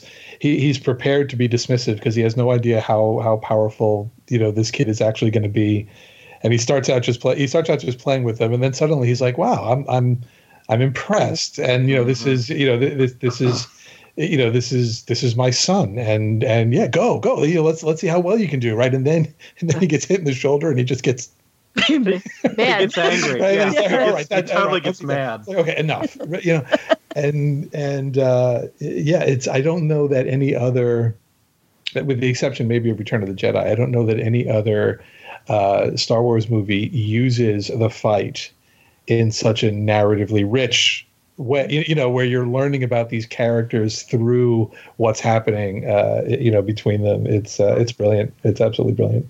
And you have you have Vader, you know, starting out. Luke falls into the the carbon uh, freeze, and he's like all too easy, and he's just ready to dismiss him, like you guys said, to the point where he's offering to rule the galaxy as father and son. And if you think about the last time he did something like that, it was to Padme. Oh, gosh, I And never thought of that. Yeah. Oh, so you yeah. have, I mean, he goes from not seeing the worth in him and, and getting him primarily just because that's what Boss Man said to do, to, oh my goodness, you have Padme in you too, and you could be the fulfillment of what I what I became Darth Vader for in the first place was for her.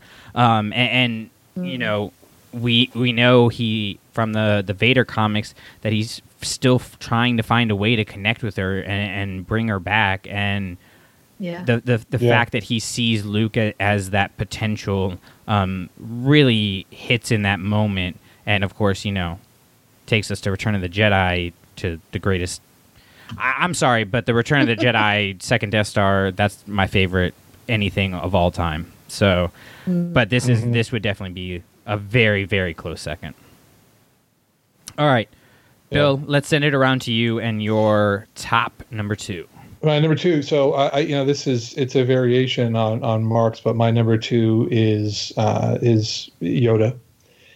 And um, so uh, let, let me ask let me ask you all this: um, a hundred some odd years of, of of cinema history, right? Think about the universe of, of of simulated characters, right? Characters that, if not for movie magic, would not exist Mm-hmm. right? And and it's you know, anything from from puppetry to costumes and makeup or you know to cgi stop motion all these different things. It's been done hundreds and hundreds of times. Has it ever been done so effectively? Mm-hmm. As with, uh, is there any other character in all of cinema that is as real and as important uh, you know as as yoda is? And i've been i've been racking my brain you know and, and as much of a risk. and, and it's exactly right. So uh, you know what I need to do, guys. I'm going to make this movie, and I need to I need to introduce a character that's basically going to it, the, the entire weight of my whole philosophy of making these movies needs to hang on this character, uh, and I'm going to make him a tiny frogman. And I'm going to have him talk funny, and uh, you know, and we're gonna and we're gonna see if this works. And um, and it is it's the, the fact that we just accept this right? The fact that we mm-hmm. and and it's it's certainly frank oz but it's as much uh, mark hamill. Mm-hmm. Right? Yeah. you know because what you know what what we see on the screen is not what was happening on set. This this you know he's he's he's he's talking to eh, eh, you know, and he didn't, you know, Mark Hamill and and and Kershner, and you know, the, there was no, he didn't think he was talking to to the Yoda that we know with forty years of history. He'd never seen anything like this before. It is a monumental uh, uh, feat of of of performance. Um, you you combine that with John Williams' music, like you said, Mark, you know, and suddenly we have this character, which gave us Star Wars, right? They they they took this amazing technical feat and they put on top of it a a philosophy um, which animates the you know the entire reason for making these movies in the first place.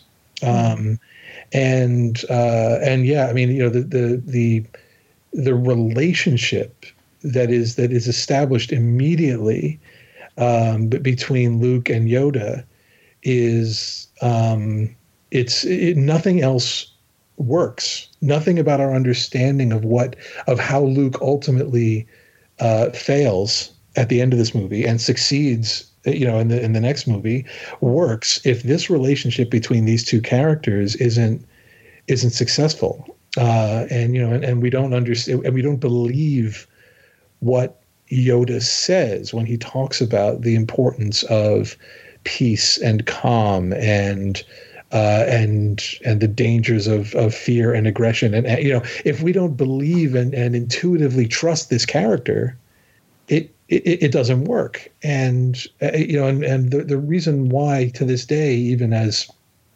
a you know 40 blah blah blah old old individual uh, you know the, the reason why part of the reason why i'm still so attached to these is because of how important that message is right? You know and i take this enormous comfort from the fact that every couple of years a star wars movie comes out and millions of people go to see it because they're all getting this incredible message. This is the message and it's coming from this little green puppet that that by all intents and purposes never should have worked.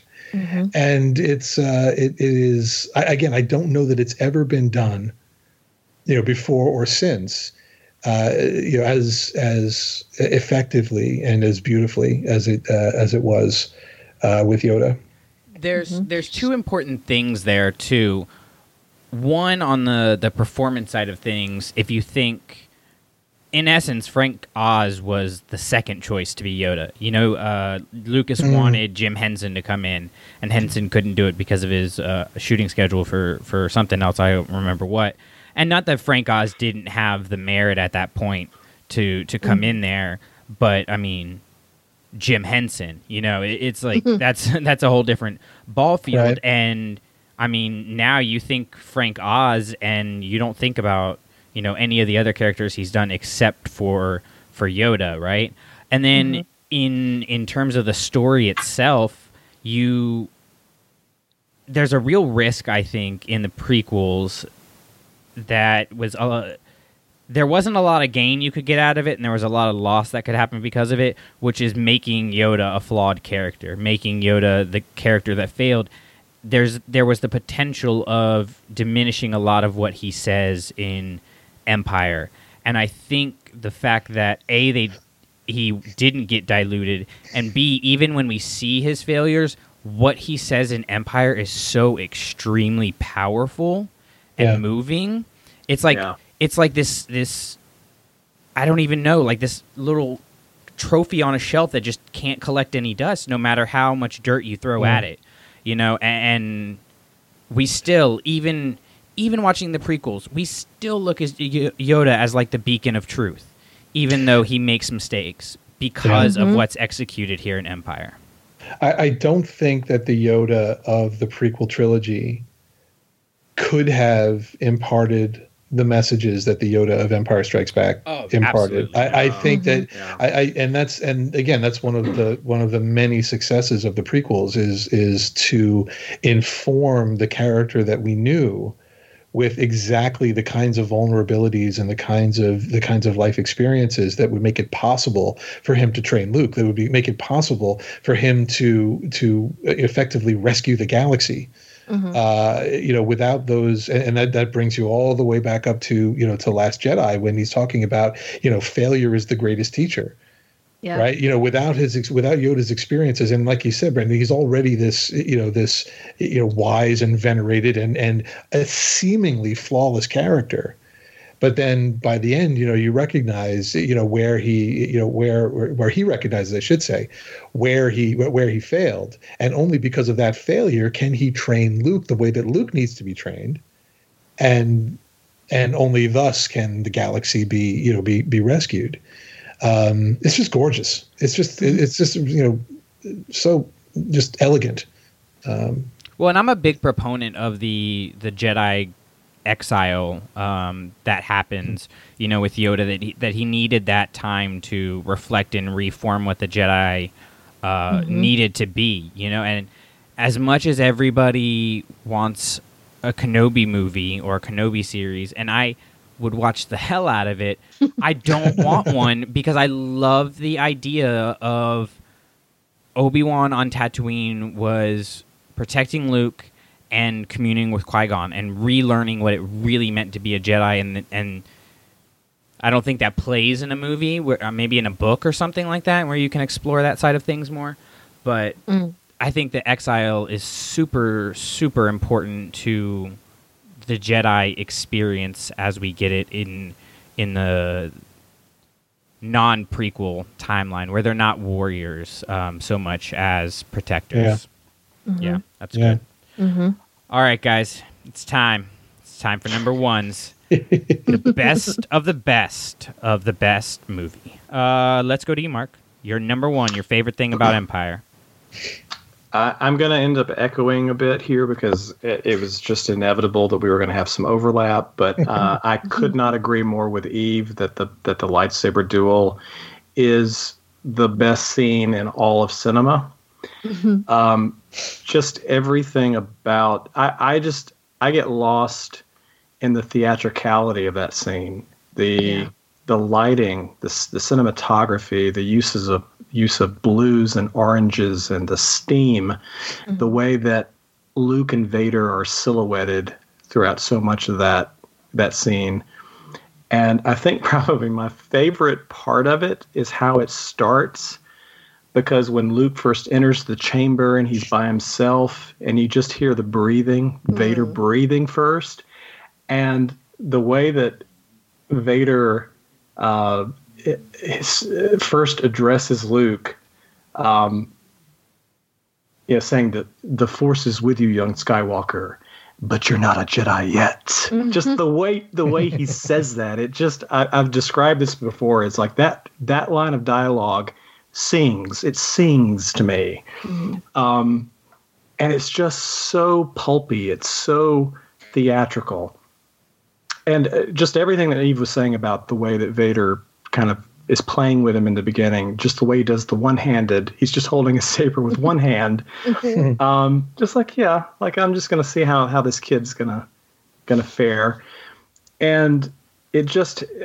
and I think you said it, Bill, that that just this of all the lightsaber duels, like there are certainly lightsaber fights in other films that are more have more impressive choreography. Like the Mm. Phantom Menace has a mind Acrobatics. yeah, a huge a huge impressive fight that I I love, but the stakes in this one just are so strong Yeah. that I just get pulled into the drama of it and the fact that it that it has a a beginning, a middle, and an end, and you can see an arc happening um, where they're sort of they're they're playing off of each other, they're testing each other's strengths and weaknesses, and Vader starts to get he goes from that calm, collected menace to he becomes a little desperate towards the end. Like he's ready to end this. By the mm-hmm. time they, they're out on the mm-hmm. catwalk, he's he's he's tired. He's angry.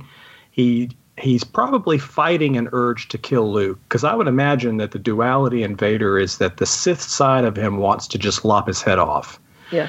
but then he's fighting with that well i need him so he's still useful to me as if he's alive. And also anakin is thinking this is my son.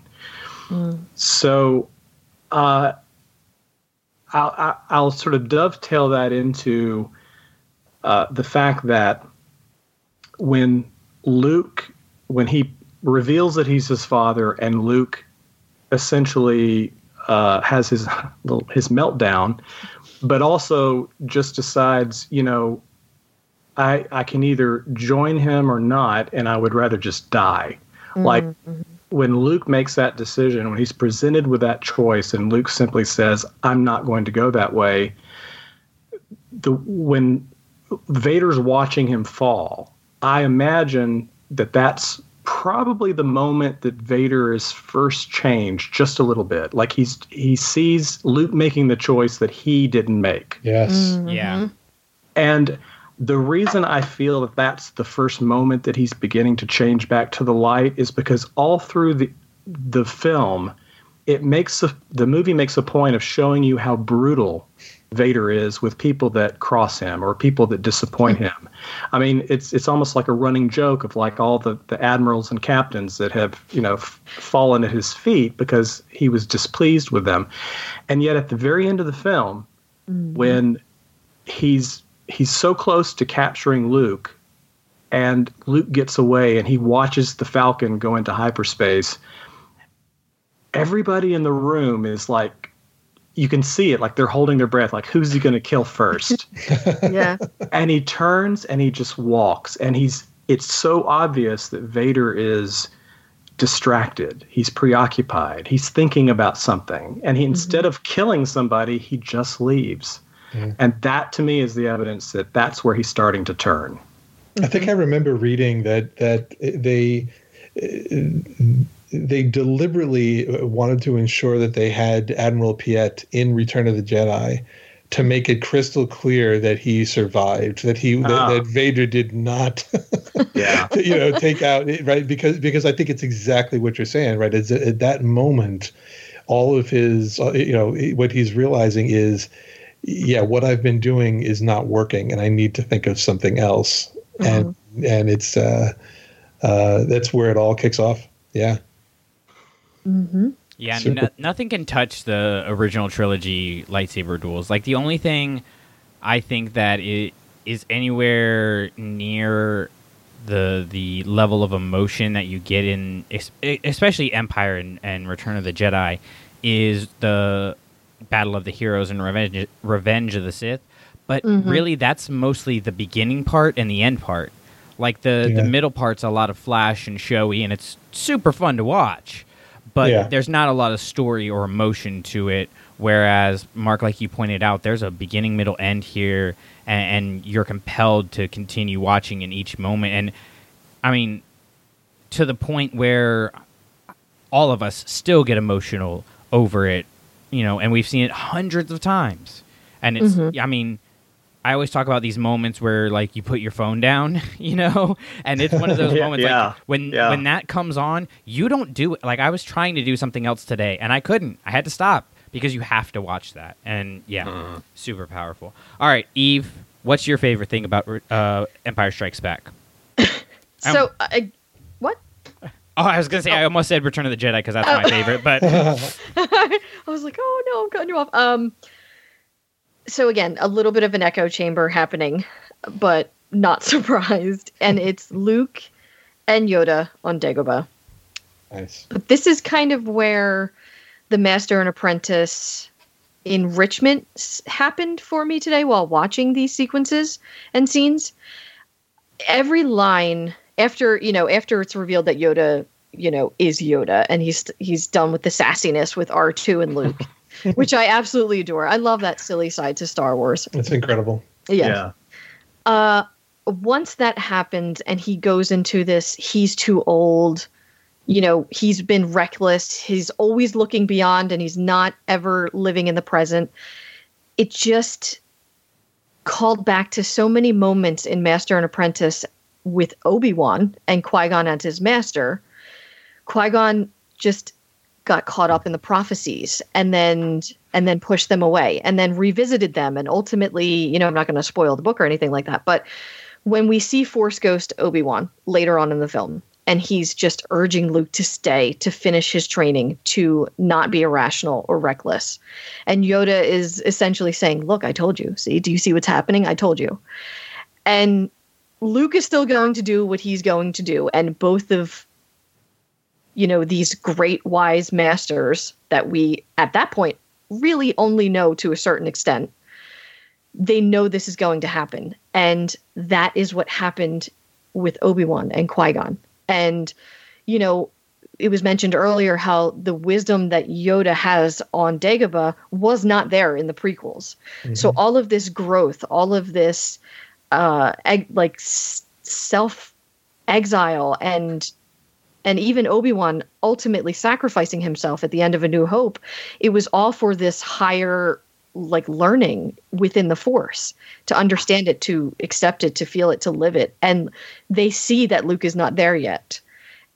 And it just I don't know, it was almost like that mind-blown gif on Twitter or anywhere that you can find just watching the content watching content from almost 40 years ago to reading a book that just came out 2 months ago and seeing this clear thread just completely sewn throughout. And that is what Star Wars is for me. It's this just constant presence and consistency. And even if they go back and retcon a thousand things, even things as big as the Death Star, star, or as as little as a ladder on an X-wing, it's just or as big, depending. It's a big deal, okay? It is a big deal. I lose sleep over these things. uh, you want side note real fast explain to me how an x-wing which does not have wheels on it was rolling out of echo base with r2 guiding it it was still on the ground rolling anyway but these those are just little things you know that they might retcon that don't really matter to the overall story but when you when i just look at it and i can strip it down to these core thematic themes that are present 40 years ago and today. It's just beautiful. Hmm. Well, and you you have the line that Qui Gon says in Master and Apprentice about I don't go to the light to win some cosmic war. I go to the light because it is the light. And I mean, if that's not the most Yoda line in the world, I don't know what is. You know, um, and and so to see that connective tissue there, yeah, that's that's good stuff. Man, I need to go back and read Master and Apprentice again. God, I love that book so much. So good. All right, uh, let's round it out with you, Bill. What's your favorite thing about Empire Strikes Back? Okay, so i i- again, lots of overlap, and this has been seriously. I, I, I, the best part of my week, best part of my month. You guys are awesome. Um, so, so, so think back. You know, imagine yourself in a world where there's no Star Wars, right? It's it's April of 1977, and this movie comes out, and suddenly you have Star Wars, right? And you went- you went from nothing to Star Wars in two and a half hours, right? And now you have lightsabers, and you have Wookiees, and you have droids, and you have Luke and Han and Leia and Darth Vader and Death Stars, and you know an Empire and a Rebellion. You have all these amazing things. How they put this all into one movie, unbelievable, right? But that's all you have. And then they're going to make another one, right? Um, what Empire did, and uh, just speaking purely for myself, right? You know, Empire basically, Empire told us what Star Wars was really about.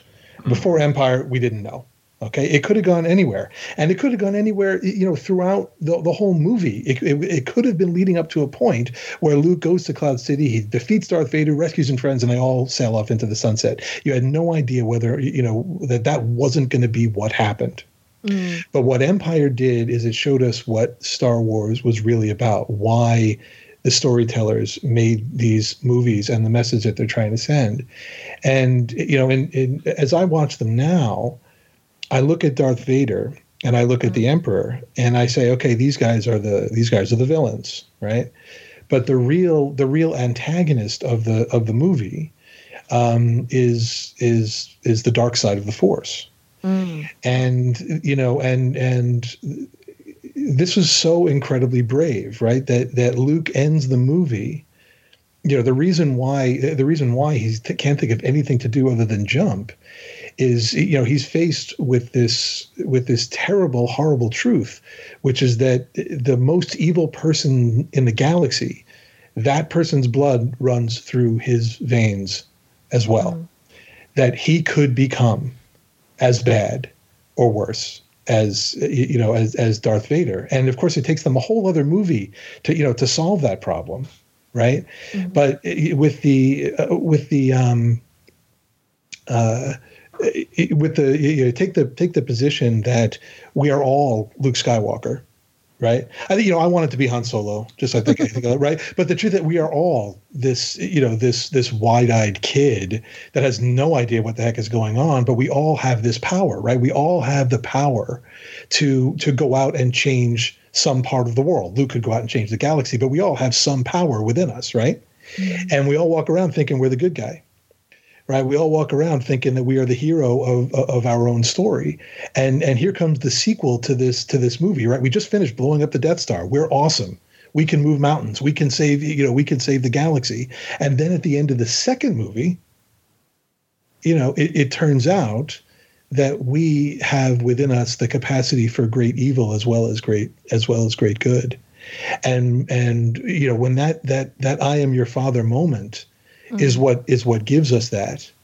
And it's it it's it's terrifying right? It's hard you know people talk about that, that when when empire came out that kids didn't believe it right? Mm-hmm. You know they didn't believe what and you know i'm sure part of that is you know they they you know that you know Darth Vader he's a liar and so on and so forth. But but I'm sure part of it is that they look at themselves as Luke Skywalker right? Mm-hmm. And you know Luke Scott if if Darth Vader's his dad that means that he could turn bad. Well I'm if I'm him right if we're all Luke Skywalker then this is a terrifying horrifying thing to do and and you know without Empire Strikes Back Star Wars didn't have to go this way right? Star Wars could have gone any one of the different directions. We all would have loved it. We'd still play with the toys. It'd be fantastic. But you know, you took this this amazing spectacle of a of a movie uh, that came out in 1977, which had a terrific message, and you create this just backbreaking complexity uh, about it, just a, a horrifying theory of of evil, and um, and and that's the game changer, right? And it was so brave, and it was so perfectly executed.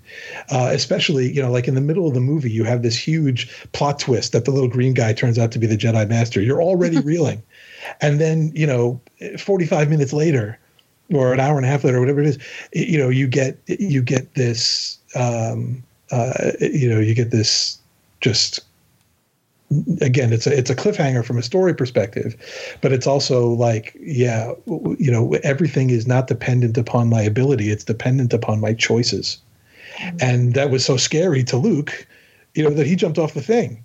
And then we're all like yeah i think i might you know. Well, and Yeah. you think about Right. the fact that he, what he, what Luke has always been searching for is his father, right? Yeah. that's his Yeah. motivating driving his factor. his idealized vision Yep. of of of what his legacy is and therefore what his destiny is and he gets everything he wants right in front of him, and it's Yes. nothing that he expected, and he Yes. still chooses to jump. And I think that that Right. that's the part of uh, of m- me that I never doubted that Yeah. Luke was always going to stay a hero. I never all these Yeah. Luke turn is going to turn to the dark side theories that come out. I'm like, there's no chance he jumped off when he had everything he wanted right in front of him. Yeah, just- but then it, you know he it, it's he still hadn't figured it out. He still hadn't figured it out all the way up until that last scene in in Return of the Jedi.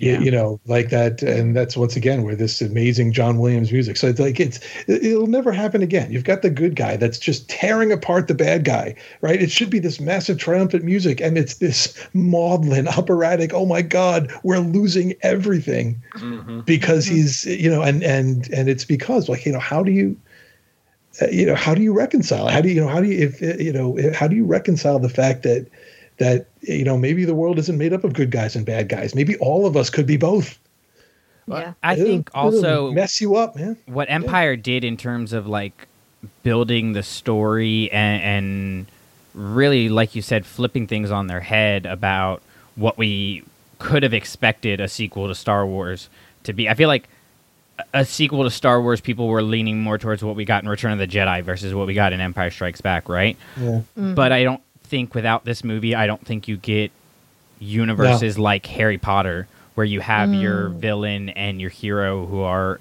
irrevocably connected. I don't think you get things even like the MCU taking risks like ending Infinity War with the snap. There's just there's so much that I mean, Star Wars changed cinema without a doubt in in an unspeakable ways, but yeah, Empire completely changed what storytellers could do, I think. yeah i think i think empire gave us gave us the star wars that that we know uh and there was no guarantee that it was that it was going to work I You mean, know? by all accounts, it shouldn't have. It cost more than it was Yeah. supposed to. There was, pro- I mean, yeah that's what cracks me up about. There's problems on the Star Wars set. I'm like, yes, it's going to be a good movie. It's Yeah. a Star Wars. Yeah. that's hilarious Oh Yeah. man. Well, that's going to round out our conversation for Empire Strikes Back for now. Of course, we're probably going to come back and talk about this movie plenty more on other episodes. Um, but Bill, Eve, I wanted to really thank you guys for coming on. This was such a such a good time. no thank you you guys have been you. so just incredibly generous it's been a it's been a privilege So I want to go ahead and give you guys a chance to uh, to plug your stuff. So Bill, I'm going to send it to you first and tell us about happybeeps.net and, and what you got coming up. Yeah, sure. So so check out happybeeps.net. It's still uh, I'm still calling it a beta. I will call it a beta for as long as as I can, but it is a collector's community site. Uh, it's got um, all told about 15,000 action figures, Legos, bobbleheads, toys, books, comics, board games, uh, everything. You you know, it it's um uh, it's been a labor of love of mine for a, for a really really long time, and I'm just now finally starting to to get it started. Uh, it's totally free, uh, but it's designed to let every collector be their own kind of collector, right? Um, uh, and you know, if you like a particular character, if you like a particular, you know. Um, uh, brand of comics. If you only like things that came out between 1982 and 1986, you know you can create your own profile for what types of things you like, and um, uh, it's uh, it's it's just now starting to to take shape. Uh, so happybeeps.net. That's basically the only place I exist online. So And you can find that link, uh, of course, will be in the show notes as always, but also on our uh, Friends of Clashing Sabers page on the website. Eve, going to throw it over to you. Tell us about the greatness that is unmistakably Star Wars and all the cool stuff you're doing. yes, uh, unmistakably Star Wars. We we pride ourselves on just putting out the most positive podcasts on the interwebs and in the Star Wars pool podcast pool.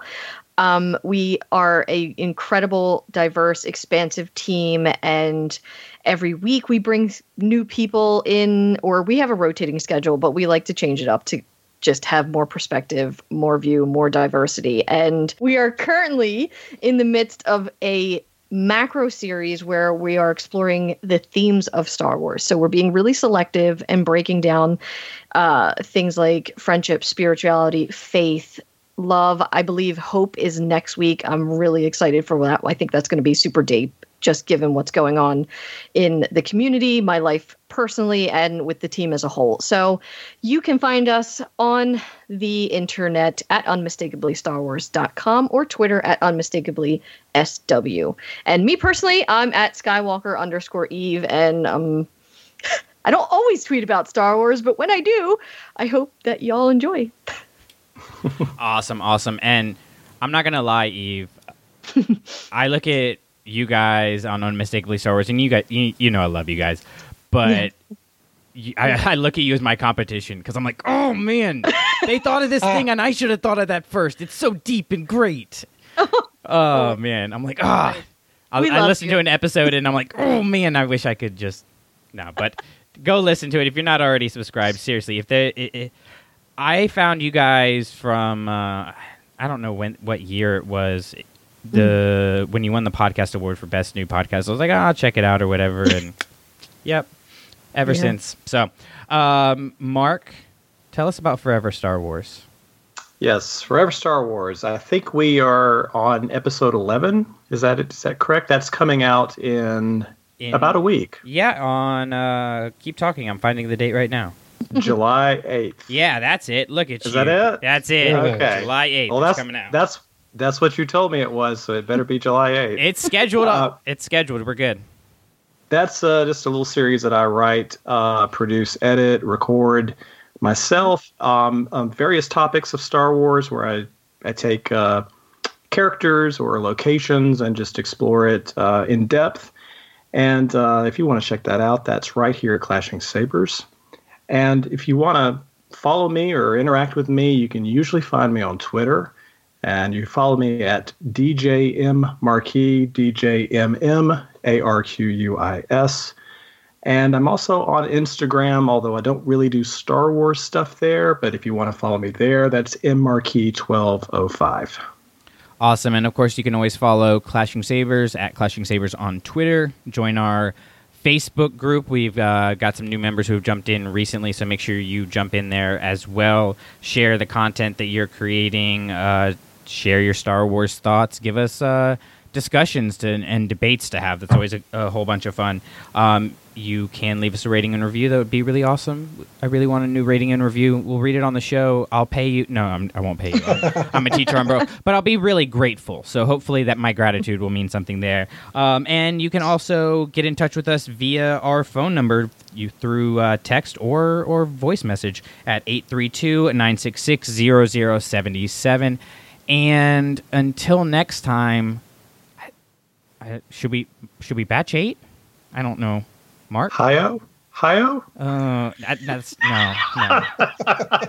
I'm sorry, I'm not Drew. I'm not Drew. I can't do it like Drew does. Normally that's a good thing, but The podcast you just listened to and all other Clashing Sabers productions are the intellectual property of ClashingSabers.net. All sounds and materials used from other creators is their stuff, and we just used it for informational and educational purposes. Bottom line, we made it, it's ours, they made it, it's theirs. Seems simple, but if you're still confused, feel free to email us at ClashingSabersNetwork at gmail.com.